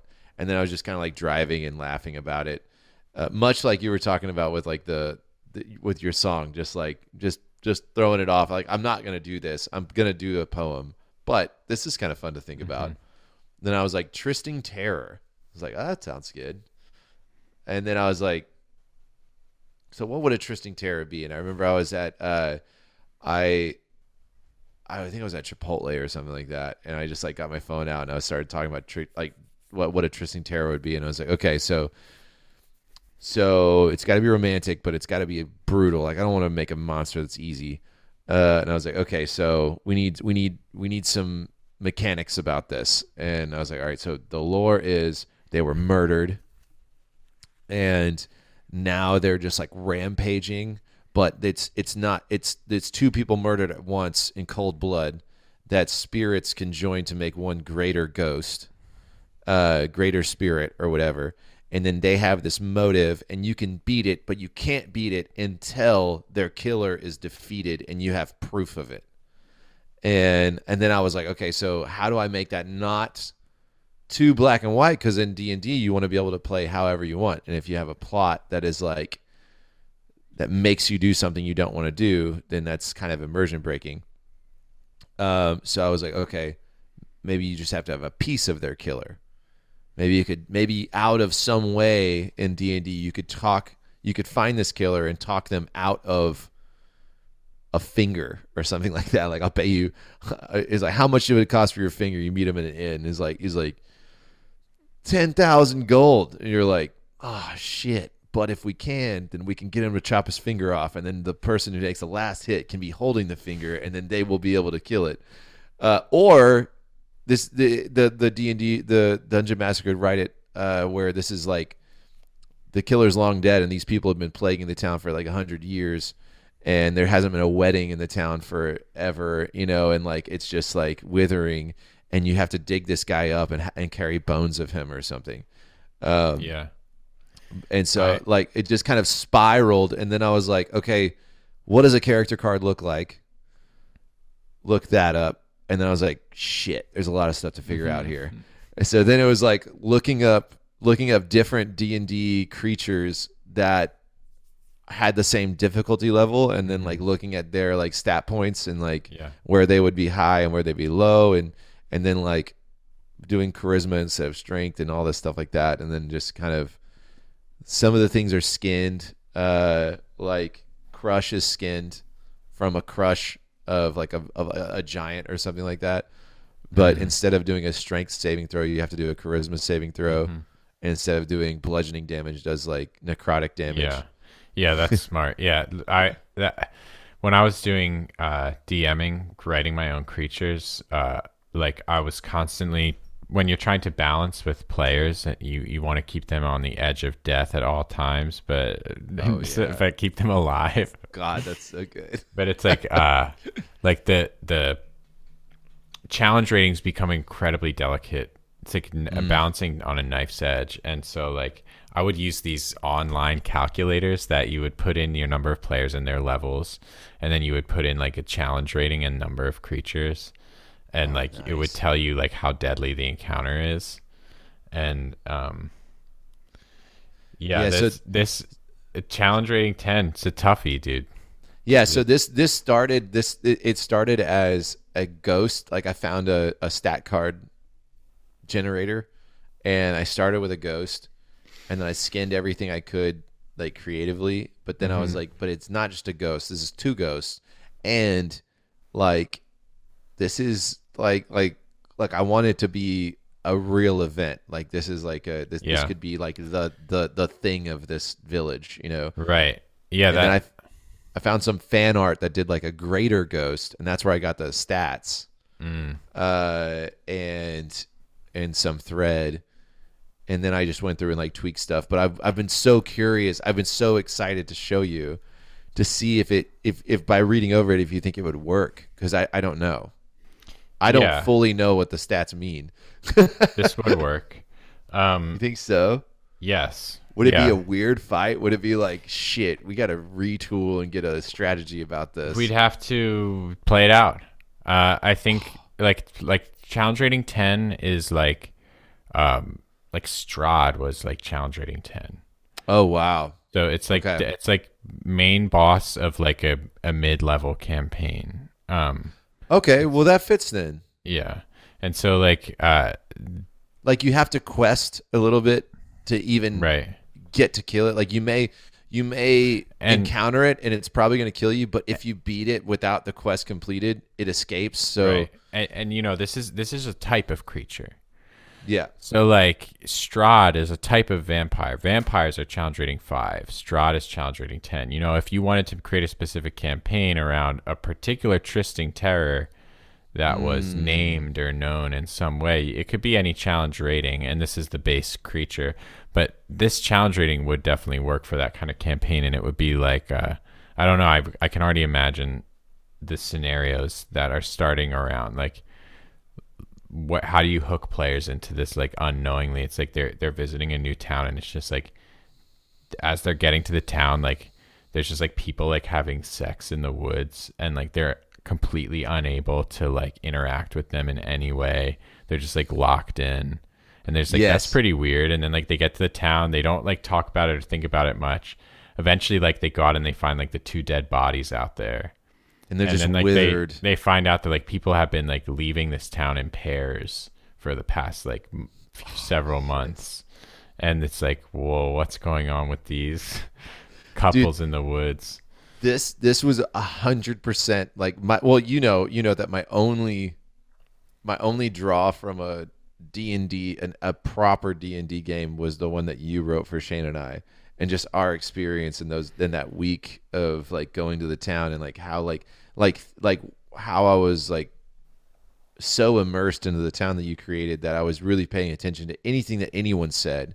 And i was like i was picturing like there's this old couple that's just crying and it's like their son has disappeared and they think he's going to be just like like like he just got they- they're supposed to be married in the next like blah blah blah.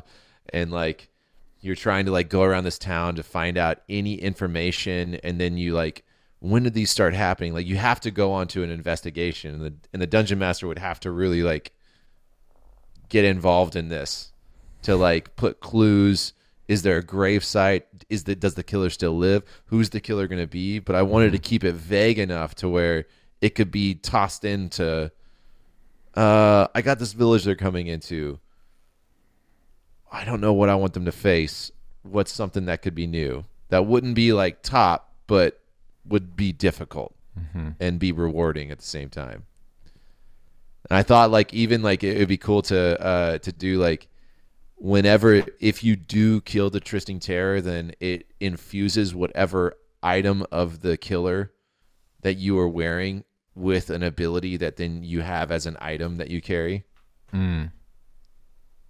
Like like minus one to necrotic or something like that, or uh or or it ups your charisma permanently by two by wearing Yeah. it. Something like that. Yeah.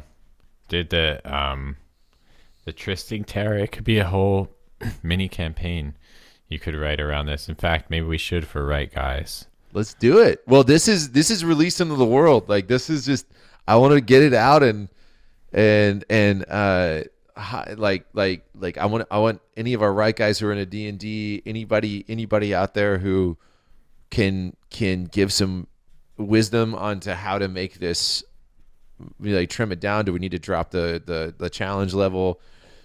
Is it good where it's at? Like do we what what about it do we need to tweak to make it uh make it fit good? And then just like it's just creation fodder. Just like take it run with it write a story about it. The tristing terror is is yours. Dude, it's amazing. go Thank fight it. Get your get your item artifact saying Yeah. that you beat it. We definitely should do a, a simulation of a fight with Tristing Terror at some point ah, with right I guys. love that. It- you're gonna have to write it. Yeah, we'll do we'll do like I'll, I'll DM a campaign and we'll get people from the Discord or something in at a Oh, we'll get a little group going on a Skype call. oh yes. We could do it we could do it virtually like this Yeah. we could do it in the bar We could. We could play D and D in the bar. Oh my god, I'm so excited. oh Yeah. man, awesome. All right. Uh, okay, well, one other thing that we wanted to do before we end this out was to talk about uh, the questions we had gotten Yes. from. Uh, we sent out to our Discord. We have this channel in our Discord now for questions and comments. If anyone has Q and A, anything related to writing or me and Micah uh, at all. Uh, it's fair game for the podcast. These questions, if anything, could be an excuse for us to delve into other topics too. So, like, if you have non writing or personal related things that are other questions that you have for us, feel free to ask them on there. And if we have things to say about them, then they'll more than likely end up affecting the content that you listen to. So, Yep. could be fun. Absolutely. And the Discord is where we will actually we'll we'll have we'll have a, a the PDF of the stat card, um, a stat block of Tristing Terror up there for anyone to download it and dive in. And so the question that we had come in from Tim was what is your opinion on incomplete book series like Rothfuss and George R. R. Martin? And how much responsibility, if any, does an author or creative shoulder in completing a work in a timely manner? Ah, Yeah, dude, lots of thoughts on this. It's a toughie. Um, yeah. Where are you at? I think like you see it happen kind of in different ways and, and in different circumstances. Like Name of the Wind is the one that I'm most attached to with Patrick Rothfuss, where it's probably my favorite series, and he's my favorite writer, I think. Um, like I just in particular like his prose, like the like the words he chooses, the way he forms sentences. I like him as a writer, um, and it's tough because it feels a lot like he has too much other stuff going on. He's like mm. really busy and he's he's got all these other projects and he's got these other projects because he got popular from writing these books. Mm. So it's this like catch 22 situation where people get really frustrated with him for not finishing the books because they perceive a social contract between themselves and the author and I I get that and I like feel the oh, same yeah. like I feel like I I definitely want to read the last book um in the series. But at the same time I don't think anyone is beholden to any contract especially one that is not actually signed and sealed. Like there was no contract that he signed with the audience. And any position that he has to then go and avoid writing those books like that's his prerogative. Writing the books i think should be made a good option for him by the audience and society. It's like that should be what he wants to do. That should be where the motivation is because that's what he's really good at and that's why he got to where he is. Um, and so you would love to see it continued that he just has the same motivations that he's always had, but he's been given opportunities to uh, excel and like have a really good life without doing that without writing like he now has an opp- has opportunities to have a higher quality of life doing celebrity work than doing chair time and so like what do you expect it's Well, like I got a question for you. Do you find if you're selling a product and you want to go buy a story, want to buy a story, and you end it with to be continued, do you find that as a promise that it will be continued? Or does that mean fill in the gaps? Or does it mean stay there, stay tuned? That's kind Like- of a social contract. like but like okay it is but you took the time. the You put you put forty hours of your life so is he into, allowed in- so into, let- into writing. but let's let's this. put it this way is he allowed to die yes, Yes. and that is the only way. out so he's allowed to die and that's his only way out of the contract in your mind So no, no, but I, I, I'm I'm playing I'm playing devil's advocate. I'm putting Yeah. food for father out there, and, and and that is like, but but I honestly do believe that, and I'm coming from a position of passion on this because my favorite writer, um, Scott Lynch has infuriated me. Same way, Scott Lynch, where now I like like Shane and I have talked about this a bunch, uh, where like now I I'm just choosing which which I, okay so I, like like when I'm talking about my favorite I've got my top three and and they are all neck and neck but ultimately one appeals to me the most where I'm just like that's that this is exactly how I want to write how I want to world build. Like like this is where I want to live. And he created that. And now just for the the fact that I can rely on these others and they do it so well and they do it so consistently and they, and it keeps going and I can keep going. Now the breadth of them where I started with him they have so far surpassed what he's put out. I'm talking Scott Lynch has put out 3 books in this series.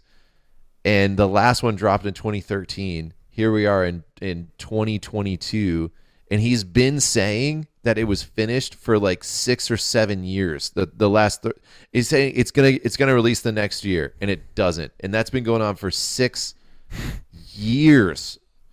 And and now and like you go on dude, I am not alone in this. Go on and read. All right, so The Thorn of Emberlain is the next Scott Lynch book in the Gentleman Bastard series. Look it up on Amazon Books. It has like 1,700 five star reviews of speculative reviews of where he's mm-hmm. going to go with it.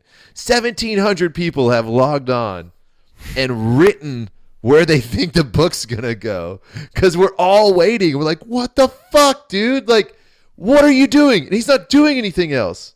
It's like you you started this and you said it was co- we had another one coming. We said we could get another one. Well, you said stay tuned, and every year you've said stay tuned. This year it's coming out, and it doesn't. And now it's to a point where like it's soiling my whole opinion of his writing. Where I'm like, Yeah. dude, you're being a dick as an artist. Like, let us go. If you don't, if you don't want to do it anymore, that's fine. That is totally okay. If you want to do other projects, you just don't have the heart of it. Say it, mm-hmm. and then surprise us later. Do the do the typical band thing that Oh Sleeper should have done a long time ago. Mm-hmm. Break up, even if you don't know if you want to break up, and then just surprise, we're back, and everyone's like, yeah, I'm so excited. Right. But dragging it on is just like, oh, it's it's exhausting. Yeah.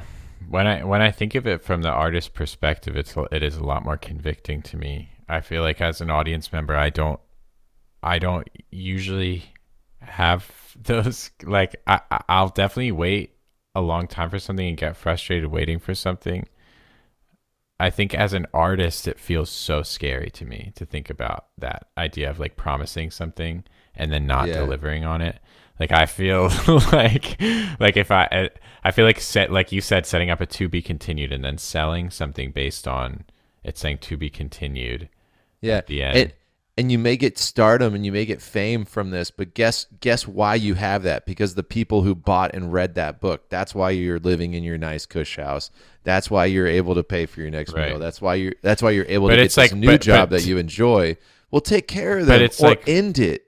I feel like the merits, the the merits, are, I don't know. Maybe they're not like, eh, but I I feel like the things people have earned are almost always based on what they have done, and that's where it becomes like annoying to me to like when I see people really coming at Rothfuss for like, um. Like having the life that he has and having like the having the celebrity and like the money that he has for doing what he's done and it's like to me it's like inseparable from I just feel like I'm looking out at this crowd of people complaining and I'm like you put you put him here. Like you are doing this like like the whoever are the people who have been like if if he, I feel like it's his audience that really launched him into celebrity. Yes. And so it's he like- owes his audience what they want. like sort of, but also like if you don't want to do that, then don't uphold his celebrity. Then stop following him and stop. no, no, no, like no, no, no. Celebrity is something given that then is maintained. You know, I- it, it, like like it like you have to ruin your celebrity to get it taken away, Hmm. or you fizzle out over time. But we're not talking about people who have had enough time to fizzle out where you forget about them. And now I, I have to like just one more thing. I'm also saying this from a personal conviction standpoint. When we did the Indiegogo, Indiegogo campaign, we raised X amount of dollars and said that if we hit a certain goal, we would release a five song, uh, that, that we release an EP. That and that, that's what we were trying to raise for. But if we hit a different goal, then we would release another album, like like full length album, and it would probably come out as two EPs, but we still would do it. Well, life happened after that, and we basically broke up and and spiraled into depression and uh and then like like literally like sold everything and and and slowly but surely the years tick by and then it starts trickling in. And I start seeing these these comments and and messages come in like yo you said if we supported you we would get another album. Where is it? Like you said it would come out after Warped Tour. And in my mind I'm reading these like shit we have we that's so true. We have to, we have we regardless of where we're at even if we put out a shit album we have to put something out like we said we would but how? Like the band's basically broken up. Like w- people are in other bands now. Like we've got jobs and families and kids and stuff like that. And um, and then it's like, uh, yeah, like like like that. uh, Then then reassuring like, okay, well, we did say after Warped Tour. We didn't give a date. Um, so as long as we do, we just have to put one out. We do have to put one out. It can last however long, but we do have to put one out, and we should do it soon. And then like the longer we went, like the heat just like heated up, and it was like people that we cared about, that believed in us, that put us on their back and took us to the finish line to let us go independent. And we're we're just banking on our own promises, our own to be continued this story is is and I even said that I was like this story is the start of a new concept that will be continued if we reach this thing. Mm-hmm.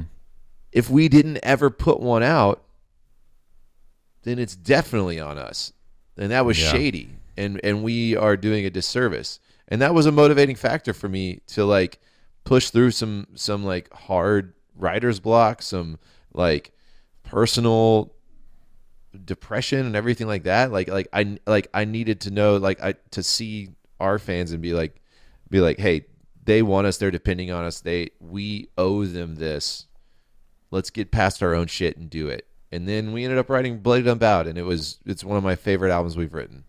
And i'm so Yeah. glad that happened. But that integrity like like you got to click back into it. And i ran away from it for a long time but i wish patrick rothfuss and scott lynch would just click back into it and remember what they started.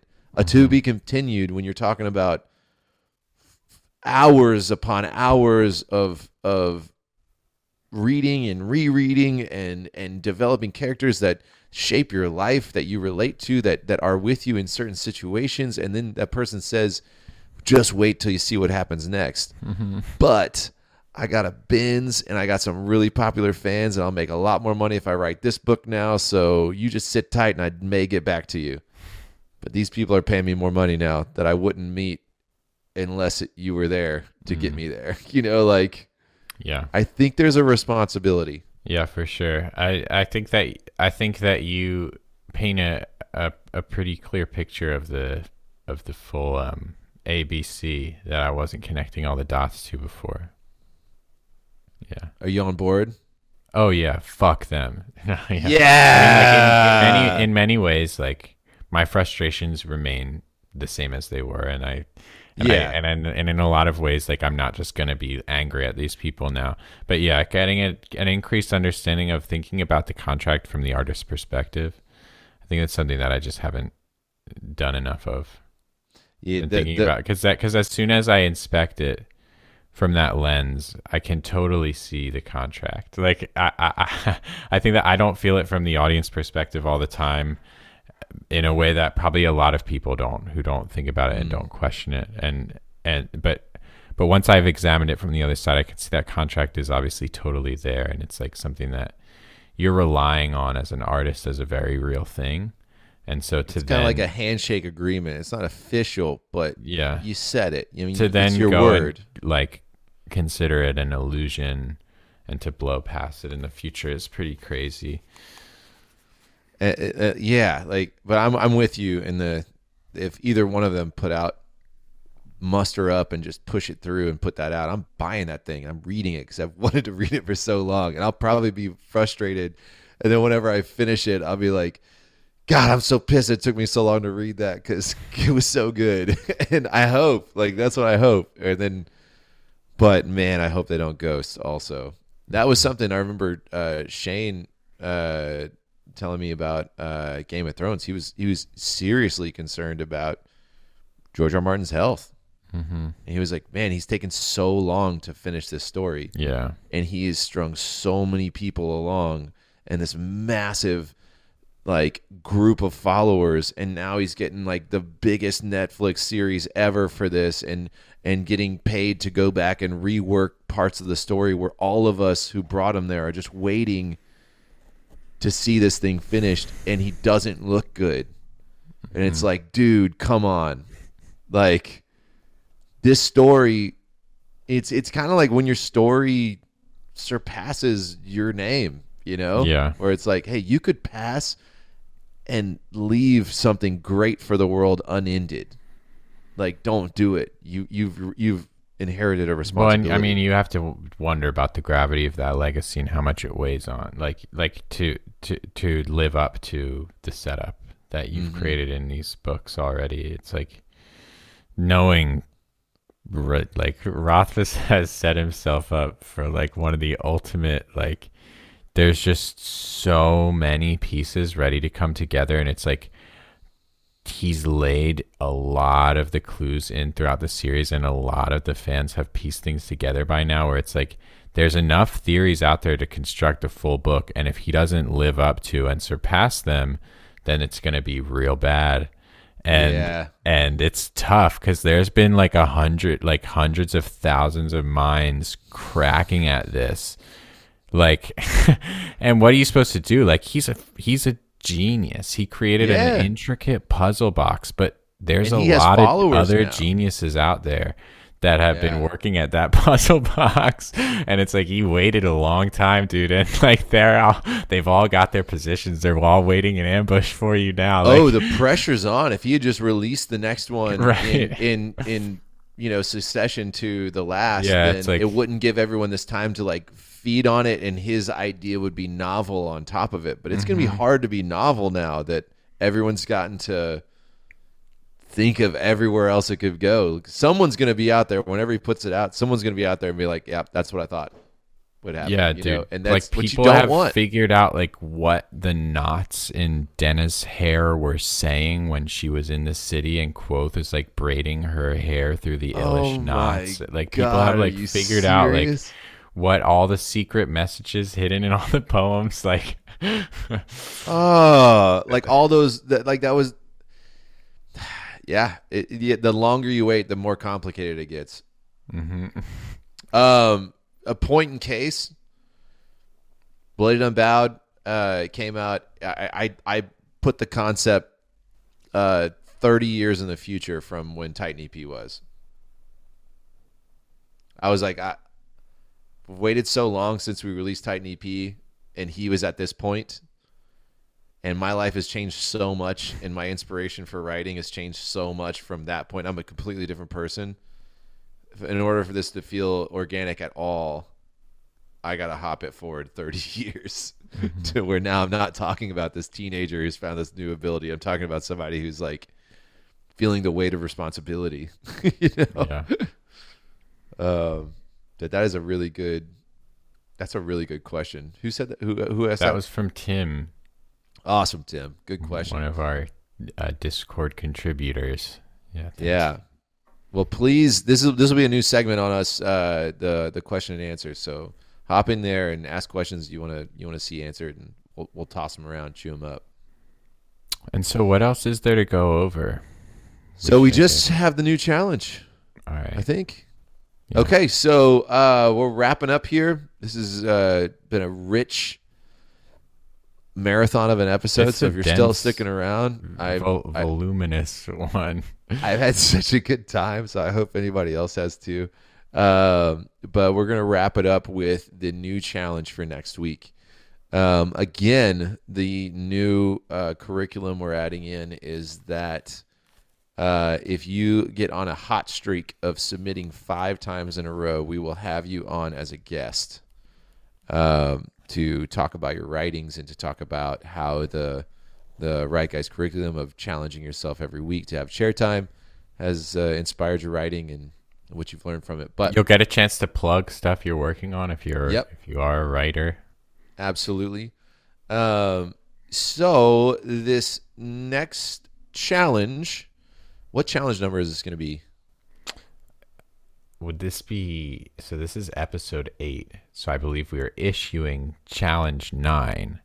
Challenge Mm. one was answered in episode one.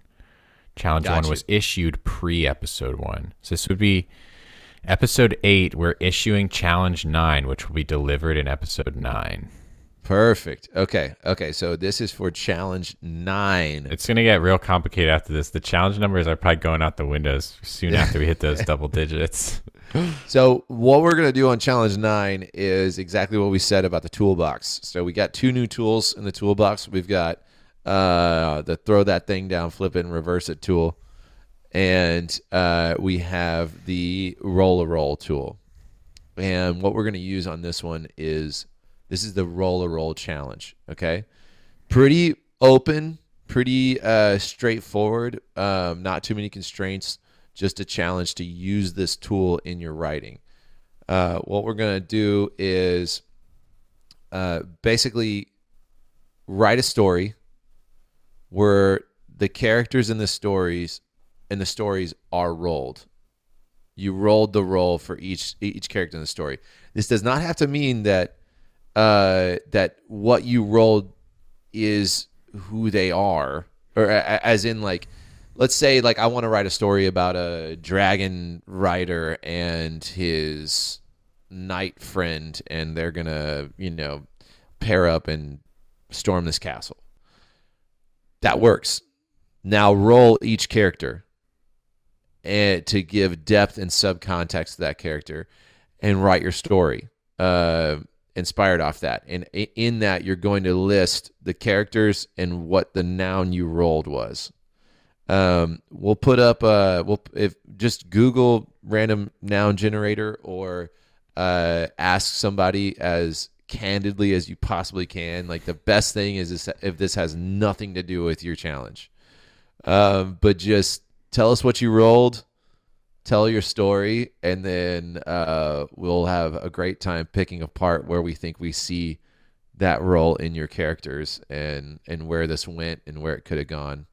And give us feedback. We love it whenever you submit your submission and then say, "Hey, I want to tell you a little bit about this." Because then, if if we decide to choose that and talk about it, then that gives us great insight that we can share with everybody else. So we just get a deeper view into your work.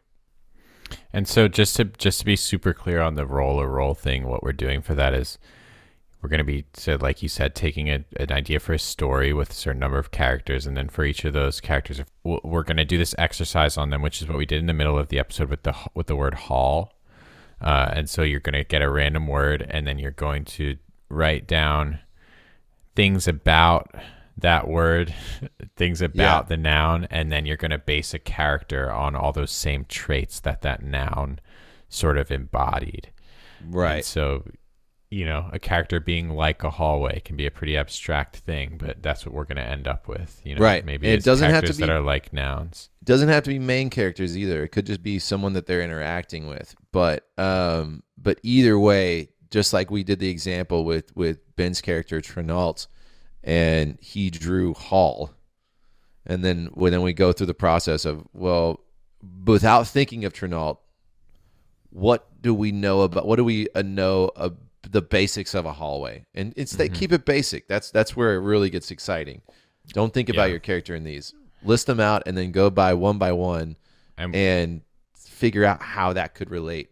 And we were altering an existing character, but I'm super excited to do this in a scenario, creating new characters where there's no existing template that I'm trying to fit the idea of long and deep or cavernous onto, but just Right. getting that concept fresh with a blank slate and thinking, what could this mean in its most pure form? It kind of opens it up to a, a, a, it could turn into a fun intuitive writing exercise where you don't really know what's going to happen. That's what. I'm You know they're going to meet do, someone. yeah. And you're like, who the fuck is this going to be? And then you're like, oh, he's a Volkswagen. What do I know about Volkswagens? Uh, And then you start writing a character who's like, I guess that's a Yeah. proper noun, but yeah. Yeah, no, I, I, I, I think it's a super exciting idea to just have characters that have these really specific personalities, Mm. and then to just put them into kind of a random scenario and let that shake out and see what Yes. happens. Do not say that your character is like a hall or is like your word. this is all for subcontext and to Yeah. and to inspire their reactions, thoughts, all that. Uh, yeah, It was long and deep like a hall. the thing about Trenault is he had lots of entries and exits, much like a hallway. His mind echoed like a hallway. Just constant. that's not the idea. Uh, awesome. Yeah. Well, that's all I got. Very cool. Me too. All right. Well, we love you guys. Uh, get that chair time in, and uh, can't wait. Oh yeah, one y'all. quick thing. Oh, because I'm go. going to be signing off to everyone as the Write Guys. We did have a comment, um, and right girls was pointed out to us. In my mind and my parlance, just wanted to be clear and upfront. Guys means guys and girls. Yeah. So when I say Write Guys, it's ho- hopefully inclusive of right girls as well. Um, Absolutely. but I would love to open a discussion on this. If you guys would, if if people would like, if girls would like to to have a separated term that I'm saying both, then we can discuss, and I will Yeah. do that. Uh, I, but- I like I refer to all of my close circle, whether they be uh, guy or girl, as dude. yes, and I call And- my wife and my mom both dude every Yeah. time I see them. and I think of uh, and then whenever I see my friends, like when I talk to my my group of friends, I say, "What's up, guys? What's up, guys? I love you guys." Like that's that's the that is the context of of um, right, guys. That's how we see Yeah. it. But uh, we're not changing the name, but Yeah, but but we can absolutely change the way we uh, salute and or salutate if it's desired. So yeah. if it's desired yeah let's just be comfortable all right And hey, to all you Write Guys out there, I'm gonna say have a have a great night, have a great day, have a great week, have a great rest of the month, however long it is till the next episode. We're so excited to see you in the next one. yes love you guys Peace. Write Guys out That was a good one.